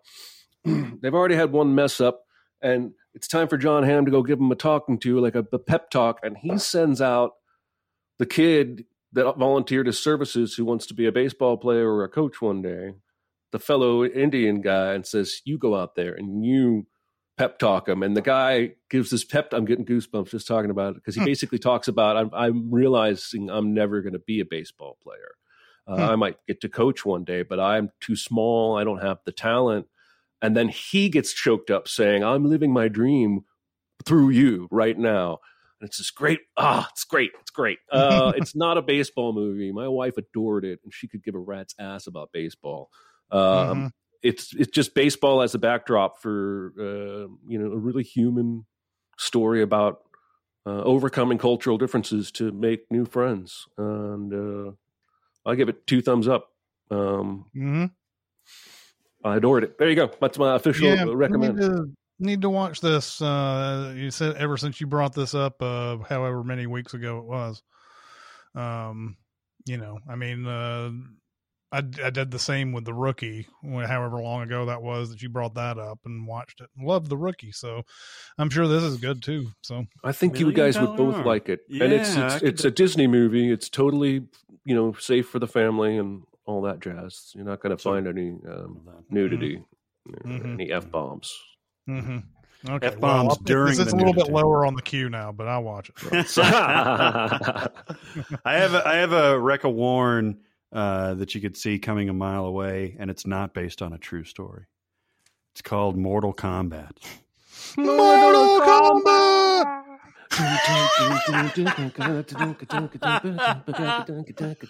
Oh, geez. Okay, so this came out last week as we record this. Uh, on HBO Max was going to be theatrical. to Warner Brothers release. One of those millions that they keep shoving over to the streaming services. Did come out in theaters too. I actually would have loved to have seen this on a big screen uh, with a full audience. This would be that kind of movie. All right, Mhm. movie blows. Okay, this movie is Mm. stupid. This movie Mm. is just absolutely fucking trash. I fucking Mm. loved it.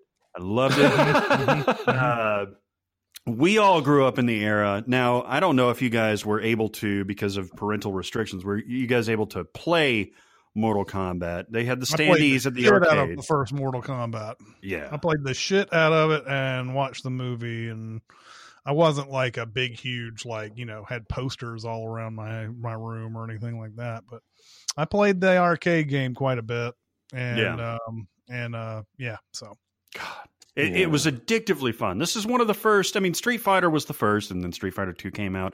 I think around the time Mortal Kombat came out. Uh, but Mortal Kombat always had the reputation of being much more violent, and it was glorious, especially to '90s kids like us. Man, mhm. you'd be pulling people's spines out of the thing. You'd be crushing their heads. You'd be like uh, freezing them and then kicking them, and they'd shatter all over the place. Oh. and they kept on making new and new and improved deaths over the years and everything. Then there was a um there was a game called Pit Fighter that came out just before that. That was one of the first like blood uh you know there's all this blood Yeah. pit fighter was the was the you know the the parental guidance game it's Yeah. fucking tame as shit when it's compared to mortal kombat but uh but that was the prelude to mortal kombat There was also something called like Eternal Champions that was, I think, on the Genesis.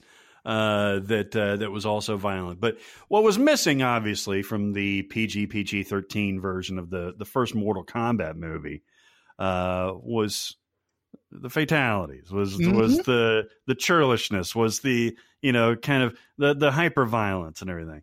And so this one that just came out, uh, it's got that. Um, it's very CGI. This ain't the night comes for us. This ain't the raid. This ain't even John Wick. Uh, but it but it's satisfying. And I tell you what, man, I am becoming a fast super fan of uh, Joe Taslim. Uh, I mentioned him uh, when we were talking about the night comes for us, uh, who plays the lead in opposition to Iko Uwais in that movie. He's in the first raid movie, and he plays Sub Zero in this, Mhm. and he's really really good. And and the fight scenes are cut to hell, unlike the uh, the, you know, the raid movies and all that stuff. Uh, but there are a few, most featuring Joe uh, Taslim, uh, where there are longer takes and where there's a lot better action, and and it's corny and it's cheesy and it's dumb, but it's so it's so fun. I would recommend you guys just to absolutely just have your brains leak out of your ears and just fucking watch this. There is no Mm. there is there's no rhyme or reason. The last thing I say about this is remember the the character Kano. Jeremy, did you ever play this game? Uh, I played it a few times in college. By then, it was past its prime. Yeah. Um, and uh, no, uh, when it came out, I was probably still playing shit like Double Dribble and Mario. Yeah, yeah, yeah, yeah. Uh, anyway, this Kano character has always been like the um, I don't know. I guess he's been a villain in the games. I didn't follow like the the whole uh, lore and mythology of this game uh, like everybody else did. I just knew who I was fighting, what their capabilities were, what the combos were, and that's it. Uh, but Kano, uh, it was always you know the British dude uh, that was like a mercenary or something like that, had a laser eye, and he steals this movie.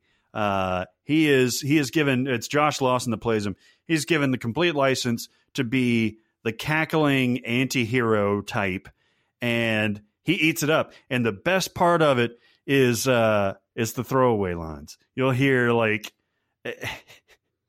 I can't even do it justice. When you watch this, the most pleasure that you will get, make sure that you have uh, earbuds on or, or something like that to where you can hear these throwaway lines because they are absolutely hilarious. Much better than the actual thing itself. Uh, it's corny, it's cheesy, and it's it's not good, but I loved it. And I would Mhm. recommend Mortal Kombat for any of you action lovers, uh, especially those that like the video game. Where is that? Do I have to pay to HBO watch Max. that?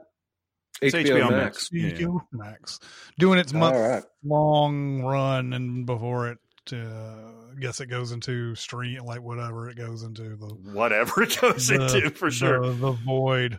Um, uh, it's in theaters too. Uh, I mean, It like is. all the all the stuff is is in theaters and streaming at the same time. Um, let's go through the recommends. We had a we had a brief one here.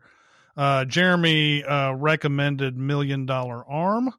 Um, uh, uh, Barrett um, you know, Rekka warned Mortal Kombat, the new one that's on HBO Max in theaters right now. And I Mhm. recommended Capricorn One, 1978 movie directed by Peter Hyams about a fake Mars launch. Uh, all right, let's go to a question. Question. Question. I got something to say. I want the truth. I am listening. All right, let's go to a question. I love this because I love my answer. I hate that I love that my answer, but I love it. What are your favorite songs, not score, that were made specifically for movies? Musicals work, but are kind of a cop out. But there are certainly others. Example, great example. Lose Yourself, Eminem's Lose Yourself, is one of my favorite songs, period, written for the movie Eight Mile, uh, but is definitely up there, if not at the top of Eminem's best output.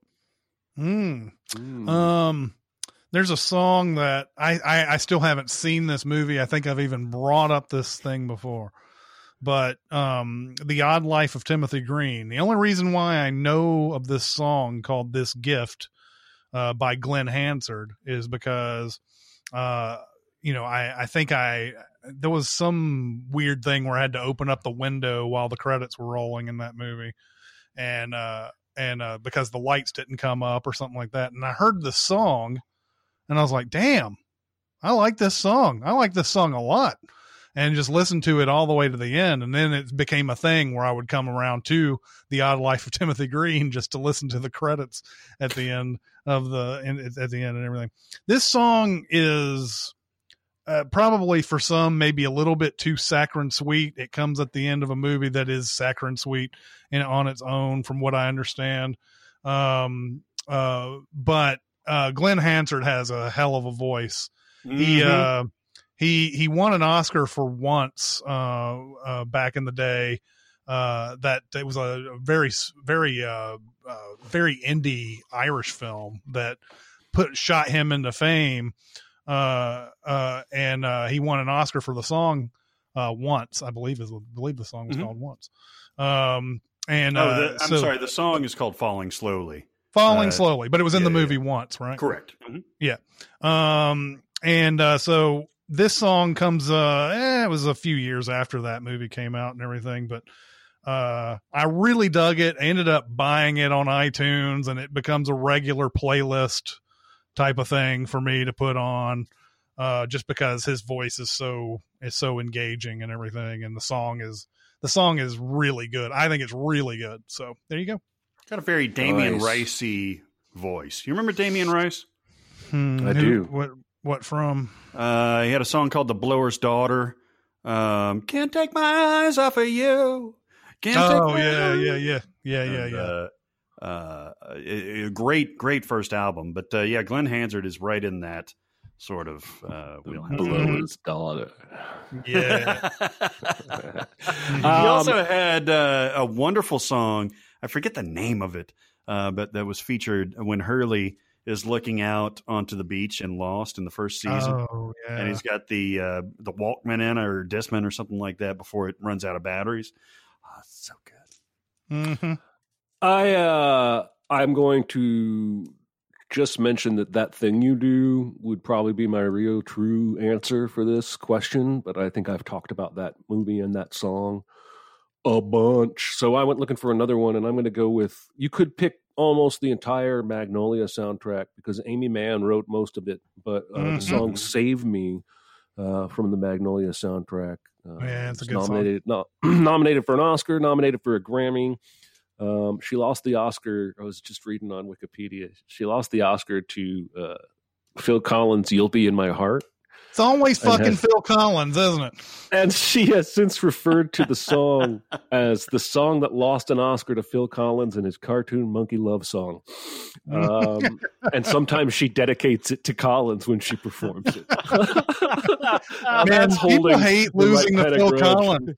People hate losing to Phil Collins. South Park did the same thing yeah, after did. they lost for you know he won for Tarzan. around his Oscars. Yeah.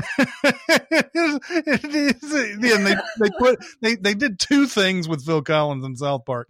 One, they made uh the um they made a, an impossible ski mountain out of his head yeah, in yeah, one yeah. episode and then they put actually put him in where he's like he's like coming in he's like you know he's just an asshole uh and you can hear it in the i think it's in the commentary where they're like they're like, yeah, we were a little bit immature about losing to Phil Collins back then. But anyway, that's that's me. That's my answer. Barrett, you oh. got an answer? Oh, okay. I thought I didn't know if you were going to talk about Amy Mann anymore, but obviously, oh no, no, I'm done. is that's not the uh, it's not going to stop? Is the uh, the one they sing at the the very end, right? Of uh, Magnolia. It's not. Oh, Wise Up is the name of the Wise song. Up. Yeah, yeah mm-hmm. Wise Up. Uh, that is that is a. I don't care what your thoughts are about Magnolia. That whole sequence is absolutely brilliant. I think mm-hmm. uh, because it captures all those characters at their, I guess their lowest uh, point, uh, and uh, they're all, yeah, they're all singing that song, and it's just, yeah, I I love Magnolia. I know I it's got it's got its uh you know uh, whatever criticisms have gone its way are probably valid but i'm i'm i'm in the i remember watching that movie at hollywood 27 and and uh, previewing it or whatever before it came out. And I remember it was like two o'clock in the morning. yeah, that's like, a late night. I, I, fucking love that movie, man. That's fucking crazy. By the way, the Damien Rice uh, song that was featured in Lost is called "Delicate," uh, and you will recognize it if you listen to it. I have my favorite answer to this uh, this question uh, that I that I thought of after I answered it at the beginning, and it's "Sunflower" uh, on Spider-Man Into the Spider Verse Mm. by two artists that I've never gotten into I was about to say. whatsoever. Uh, Swae Lee, uh, who was part of a duo, Swaley, Swaley. Black Beatles, Crisscross. God What is it? Race Hall and So part of the duo Rae Sremmurd uh, that uh, was famous for Black Beatles and stuff like that. Um, Ray, uh, uh, uh, uh, Swae Lee and Post fucking Malone, who Mhm. I actually kind of want to like, but I can't get there. There's a couple of his songs that I that I that I can get behind. Do, Uh, do you think you think he's got a good voice though, right? Yeah, I do. I don't. I don't like the autotune. I don't like the autotune and the uh, the trill, the, the vibrato that he does. Yeah, do you do you think that he doesn't have a good voice, but he's auto tuned like into a like passable voice or what? I think it's the other way around. I think he's got a really good voice. It's like Bieber, man. I think he's got a really good voice, and he doesn't need the auto tune. That Right. makes it untenable. Post to me. Malone. Yeah. yeah. Yeah, remember? I think uh, a couple years ago, I sent you guys a video after we talked Yeah. about him of him singing a Bob Dylan song, Redemption Bob song, Marley maybe Bob Marley song. That's what I Yeah, meant. Um, I got my Bobs mixed up. Um, Mm-hmm. And he's got an excellent voice, and that is the most maddening thing to me about auto tune. I understand when Kanye West does it because he can't do any better than that. but but Ariana Grande doesn't need to auto tune, No. and yet sometimes she does. Same with Bieber, like you said. Uh, I feel like auto tune could be his middle name, but his maiden name could be "Don't Need It." That was Mhm. a bad. I kind of frame like that shit. along that. But yeah, no, I, I, I, Swae Lee is the the credited artist, and I think Post Malone is featured on it. But man, that is such a good song. I mean, there's a reason It that, that Miles uh, listens to this song to calm his ass down uh, in the movie. Uh, it's so perfect. I mean, uh, like I will just absolutely jam out. We were talking in the pre-show. Uh, Jeremy was saying that uh, the uh, Billie Eilish's "I Think Therefore I Am." Like he will crank that shit whenever it comes up, and I will too. But Sunflower, when it comes on, man, I'm rolling every window down. I'm singing at the top of my lungs, and I'm turning that shit way up. It's such is, a uh, beautiful song.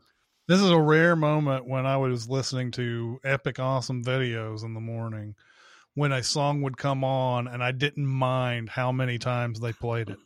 That's there's it's a very rare it's very rare when this happens that and uh um uh bli- uh, blinded by the lights or whatever the uh, the uh, Oh, Weeknd, the Weeknd. yeah, Weeknd song. Uh, those those songs are the only ones I think of this uh, era which I've watched epic awesome videos that I'm like, oh, I don't mind that song being played at all right now. Well, not to And, mention uh, the video is beautiful because it Mhm. follows the same aesthetic as you know the lettering on the movie itself. It's got all the Mhm. lyrics in there, but it's like it's revealed. Like Miles will move a book, and then all of a sudden the the lyric that they're singing is right there. Yeah, And, yeah. Oh, I love that song so much. Did not expect to love that song because, as I said, I'm not a huge fan of either one of those guys. Uh, but it, th- it's one of those songs. It's a apples and oranges, but it's something like Uptown Funk, where everybody loves Uptown Funk. You can't not Mhm. love Uptown Funk. You can't not love Sunflower. If you do, there's something hideously wrong with you. You are a bad human being, rotten You're a to the bad core. human being. Uh, so, I mean, we're just going to leave it there. Sunflower. Mhm. Uh, but I like all your answers too. Well, I think that's going to do it for this episode. Yeah, Bubba. Um. All right. Well, that's going to do it. Uh, go to keep going to Sincast presented by Cinema Sins on Facebook. Uh, quite a few of you came out and and uh, told told me why you don't come to Facebook anymore. Most of them involve Facebook themselves. Um, uh, and other general things like that. I'm I'm uh, uh, very appreciative that some of you came out and answered uh, that question as to why some of you aren't coming back. Although I, I think really, unfortunately, this message isn't getting to a lot of the people who ha- don't don't uh, write anymore. So.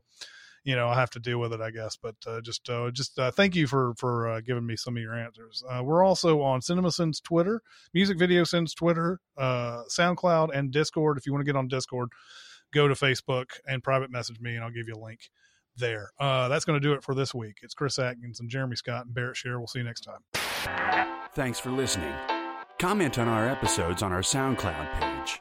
Check us out on YouTube, Twitter, Facebook, and Reddit. And be sure to visit cinemasins.com.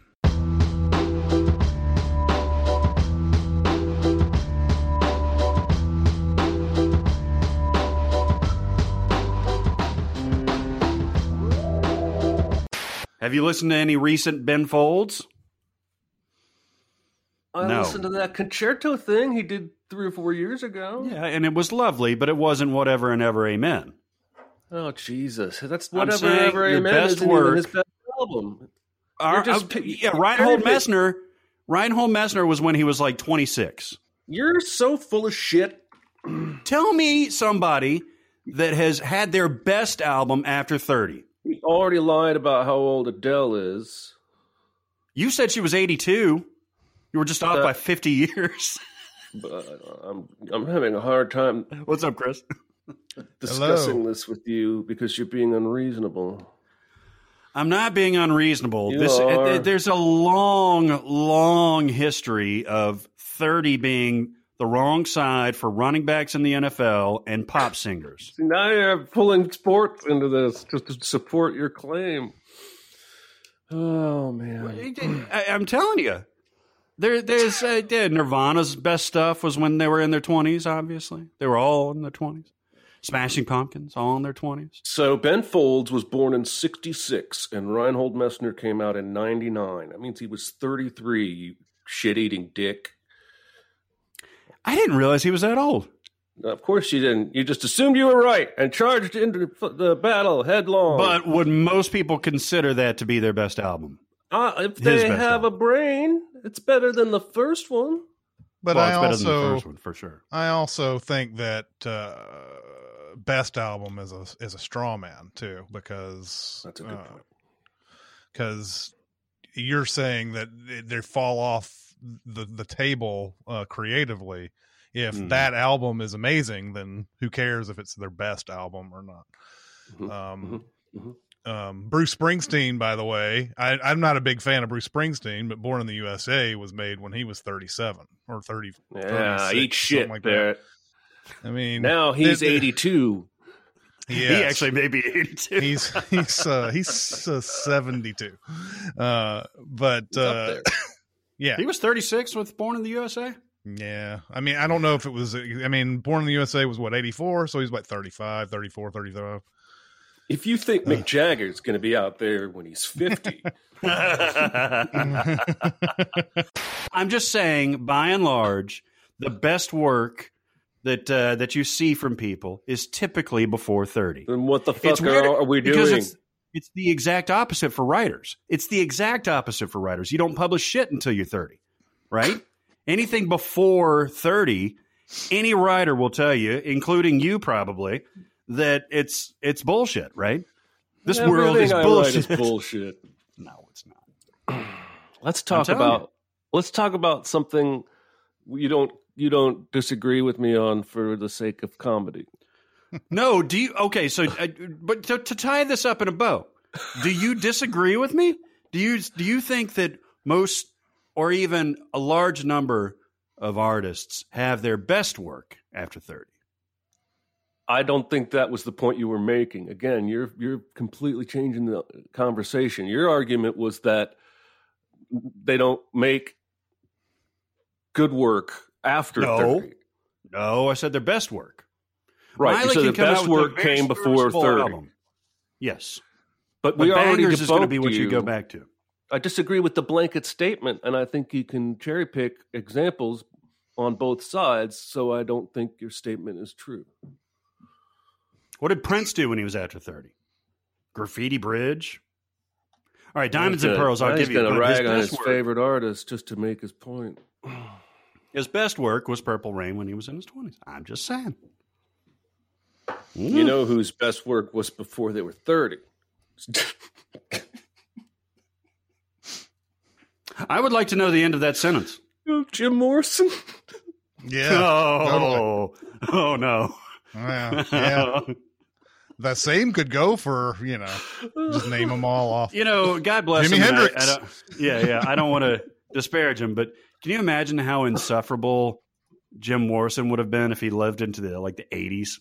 That would have Oh, been man. awful. If That would have been I don't- awful. But I don't know their music. Uh, The only all I know is that movie, and if he's anything like that movie, then he would be insufferable. Val Kilmer. from, from what I understand, he's kind of like Val Kilmer's character in that movie. You know, you don't listen to the Doors. Did you ever uh, have a Doors phase? Man, I, I I I bought a Doors album back in I don't know 1992 or something like that. It was their first one, I think. One's got all. It may it might even be a greatest hits or whatever, but Hmm. I don't like the Doors, man. I don't. Mm-mm. I, I I think I think there was one song on there that I kind of liked, and it wasn't one of their more famous ones. It might have been like Whiskey Bar or something like that. Oh yeah, that's a good- that's a Um, good one. That's a good one. But There's, no, uh, I'm not a fan. Break on through is a good rock song, Oh, of course, yeah, yeah. Break on through is, is but like fucking Riders on the Storm, you Mm. can just fucking come in my eyeball. That that don't, that's either I positive looking or for negative. something. sounds like looking you for an like the unple- song. it was I was looking for an unpleasant experience, and of course that, that came up. Yeah, I was going to say. You know what? Probably the best Doors album is is the fucking soundtrack to that movie. Mm. That's uh, that's a good soundtrack. It's basically like a greatest hits. Then, It is a great, yeah, for sure. Mm-hmm. Like this is the end. God damn. like, My- do you really think the Beatles' best work was their first two albums? I want to hold your no, that's hand. no, no, no. I, I, I- that's a that's a fallacy though, and because no, obviously not. Their best album was the White Album. Beach Boys' best album, in my mind, was Pet Sounds. Now I don't know exactly how old they were when those came out. Brian Wilson was probably around thirty when Pet Sounds came out. yeah. I mean, both McCartney and Wilson were born in 1942, so I think that's before they were 30. Those albums, Okay. because And Dewey Cox was- because Pet Sounds was 60s, right? Yeah, Pet Sounds was 66. 66, yeah. 66. So he was 26 when Pet Sounds came out. And um that means Paul McCartney was um, uh 26 when the White Album came out. So there you go. No, I don't think they're their first ones, and especially the Beast Boys and the Beatles, because they were all like introducing the Beach Boys as their first album. But you know, you know why, you know why this is, right? You know why this is. You know, you know why that they're they're not making their best music after 30. Don't you? because of drugs? No. It's because they're not hungry anymore. And they Yeah, and, no, sure. and they they they they don't have any experiences anymore that are that are uh inspiring them to to create and things like that um and i think also you become uh really really self-aware after a lot of success It's the same Um, thing with stand-up comedians, right? Mhm. There are a lot of there are a lot of people who experience a lot of success, and I mean, yeah, and it's why rap doesn't rappers don't last very long, as far as they don't have like a huge, you know, twenty year career or anything. We can say all we want about Eminem being awesome at whatever age, but he's not coming out with another Eminem show or anything like that, or Marshall Mathers LP or anything like that. I mean, he's keeps he's put out he's put out good music, but he doesn't get any play. And I think that's what you're. I thought that's where you were going was that once you go past thirty, you're not as sexy anymore, so they don't market there's you as too. much, and the radio doesn't play you as much, and you're not the hot new shit. And so only only few, very few, like a Taylor Swift, have that kind of popularity for twenty plus years. Um, and usually everybody else, you know, I don't know. I think that I think No, it's that probably a factors combination. too. That Yeah. factors too. There's no doubt about it. The the the sexiness factor because yeah, they people when when you get an MTV, you're the you're young, you're energetic, all that. When you get in your 30s, you know you might be looking to I don't know seal your legacy in some way or you know you're not out there trying to preen for the cameras and everything and i like to see ariana grande do what she's doing seven years from now Yeah, if you think Mick Jagger's going to be out there at 50. That's right.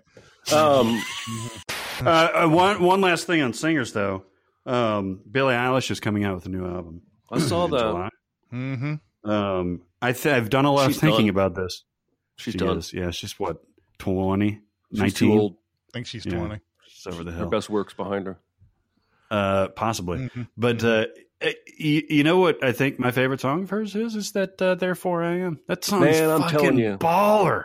It is. It's my favorite song of hers too. I was just going to counter you by saying uh, everything I hear from her gets better and better. So for now, realize- she's still yeah. on the way up.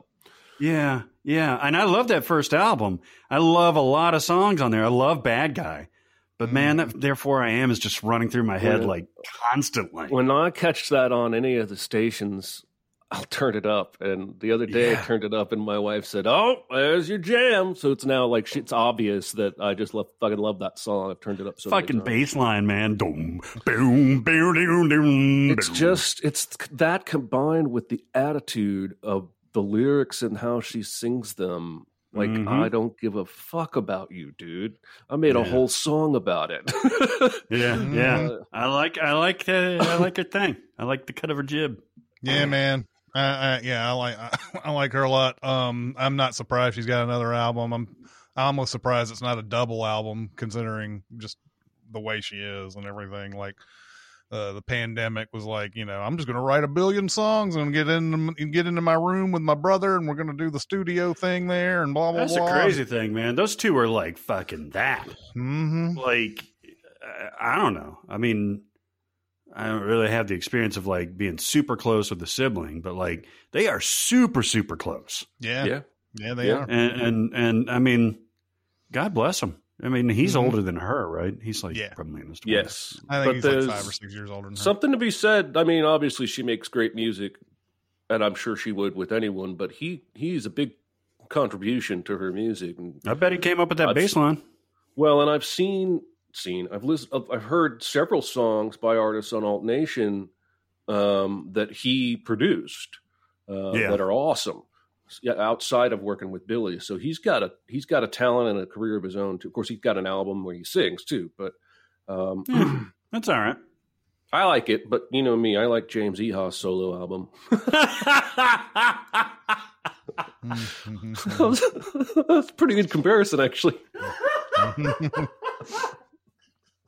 That's the first time anyone's ever heard of James Iha's That's a since deep, that's a deep 1997. cut there for you folks. no, yeah. I don't even have James Iha's. Oh, I've got the CD, baby. Um, it's in the garage. Uh, so you don't have to do research, folks. James Iha, if this portion gets used in the outtakes, is uh, a member of Smashing Pumpkins, and uh, he put out uh, a solo album. It's decidedly unsmashing Pumpkins like. It's very light, happy acoustic guitar, poppy bops, uh, like Hanson type music. I dug the Oh, shit wow. out of it. Oh, I don't know where it was. Must have been on Twitter. I saw a video of Smiley at some kind of party or something singing that song, singing the, those lyrics he just sang. And I'm And then you watched it a dozen more times. no, uh, just the one, and then uh, I went to the bathroom. Hmm hmm I had to go number It three. needed it needed cleaning. hmm hmm Is number three a thing? Did I just make? Did I just coin Yep. that? You number three, yeah. While elevening my nine. Um,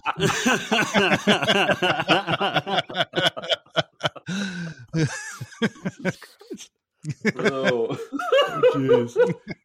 I just deconstructed it because of how it's staged. Because he asks the question when they're all standing in a group, and then Oh, it yeah. cuts, and the group is in the background, and the one guy's in front, and I'm like. Like who's staging this? Who yells cut? And I'm like, oh, you guys move to the back now. And then- Teddy, you come forward. Somebody sits in the chair. It doesn't make any goddamn sense. and they're asking they're asking the dregs of this high school Yeah, to right, go out right. with her too. Yeah. The guy who screams, I'm like, fuck you, dude. Oh yeah, he's Yeah, like you he's never like had a shot anyway. Go Seriously. fuck yourself. Yeah. the girl who plays Julia Stiles' uh like best friend in that movie, I think is thirty or something. Wow. She's Oh, she's, really? she's, she's like 27, 28. Gab, uh, is it is it is Gab? Yeah, Gabrielle Union Mhm. is is like in her late twenties playing a high school girl in that movie. Seriously? Yeah, Damn. She's Wow. But the the the the the, the other friend, I, maybe she's not thirty, but she's up. She's like up there for a high school girl. Susan May Uh, Pratt? Yeah, I think that's who it is. The one that David Krumholtz ends up with. Yeah. And there's that funny outtake at the end where they're like, he's like kissing her or whatever, and and uh, and she co- she goes out of the frame, and he's like, "Could I get a prophylactic? Could I get a, anybody got a prophylactic in here?" I love David Krumholtz, man. I do too, man. She's almost fifty, and she looks better than we will ever look. Yes, This yes is true. indeed. Mhm. Looks better than I did when I was a ripe young. No, go ahead. the guy who changed my thinking um and i was still pretty conservative at this point. This was like 2004 i was working at this church and the youth pastor there was about my age a really cool guy. And um they had a recycling program and he and i were having a conversation one day where i was like we're just we're just wasting money. We're just this if, if you look at it we're not making a dent and we're just spending money do you know, spinning our wheels. And he said that doesn't mean we shouldn't try. Mhm. and that stuck with me for a really long time. And he was conservative. I don't know if he was republican but he was you know a youth pastor. He was he, for him it was very biblically based. He said you know we're stewards of the earth just like we are of our fellow man and we still have to try and do something. Uh, and that probably started that was probably god now that i'm saying it out loud that was probably one of the few moments that started tilting me toward the left and being woke if you will by, Mm-hmm. by saying that he essentially expelled you from Christianity. yeah if only he knew Eventually. if only he knew yeah your your uh, wonderful views on climate change actually cost heaven a soul Mhm, mhm. Yep. Way to go, Mhm. dickhead. Yeah, exactly. you're my butterfly sugar baby Come, my lady, come, come. Come, my come, my lady. You're my butterfly, sugar, baby. Mm. My wife was reading about limoncello, and so Yeah. I decided to buy some because it's like a common. It's it's like an Italian thing, and it's uh, a, a type of liquor that is uh, helps with digestion, which I didn't know. Mhm.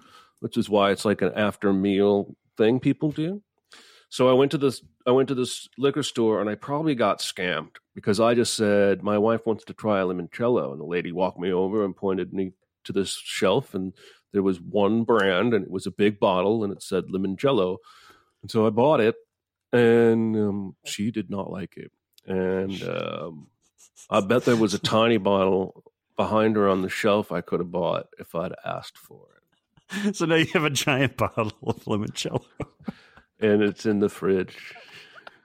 I do remember there was one time a long time ago where uh, Danny DeVito was on The View, and it went it went viral. This was probably maybe 2010 or something like that. It went viral because he was obviously hammered, Oh, and and like Whoopi or Joy or whoever the fuck it was, Star Jones, uh, asked him about it, and he was like. I got to be honest with you, And his Danny DeVito voice. He's like, I got to be honest with you. I've been out with George Clooney all night doing limoncello shots. and he said things got out of hand.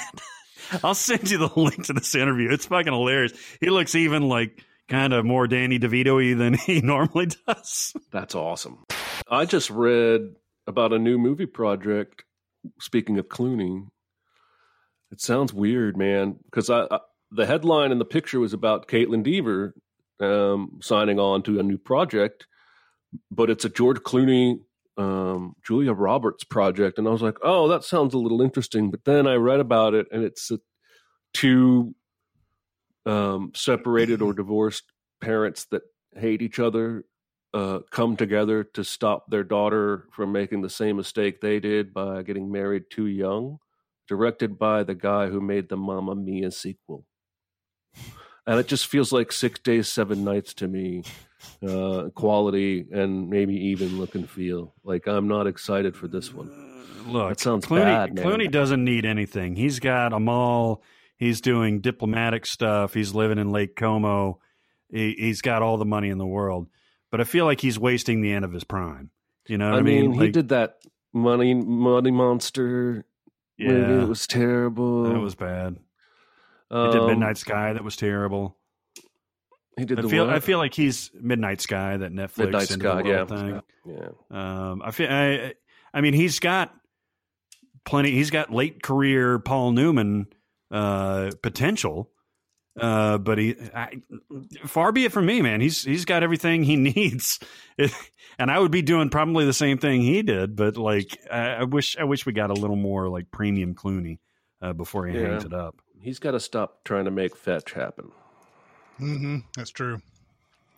That really has been his calling card.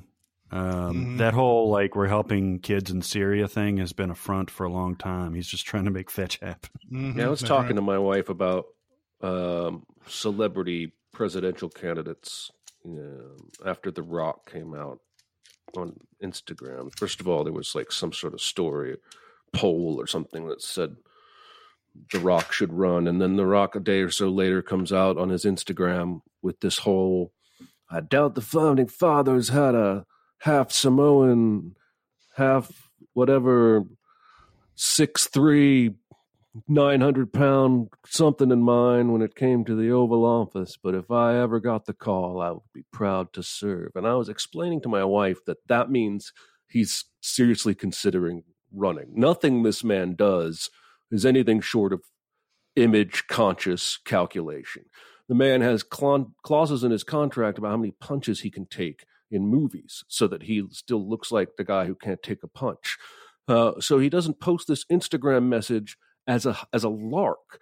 This means he's thinking about it. Just like McConaughey has now two or three times floated out, yeah, I might do it one day. Now they got him polling higher than the sitting governor.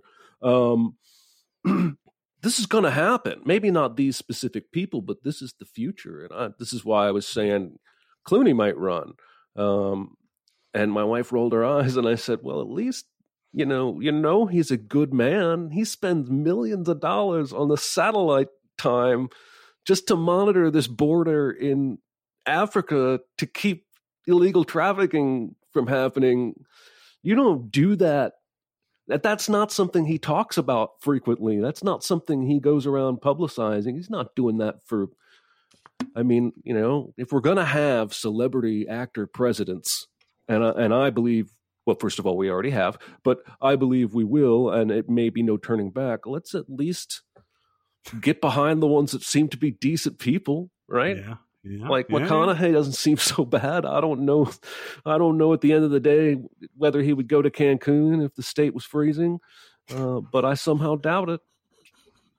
I give him a That's the bar. That is the bar for Texas politicians. It's the low bar.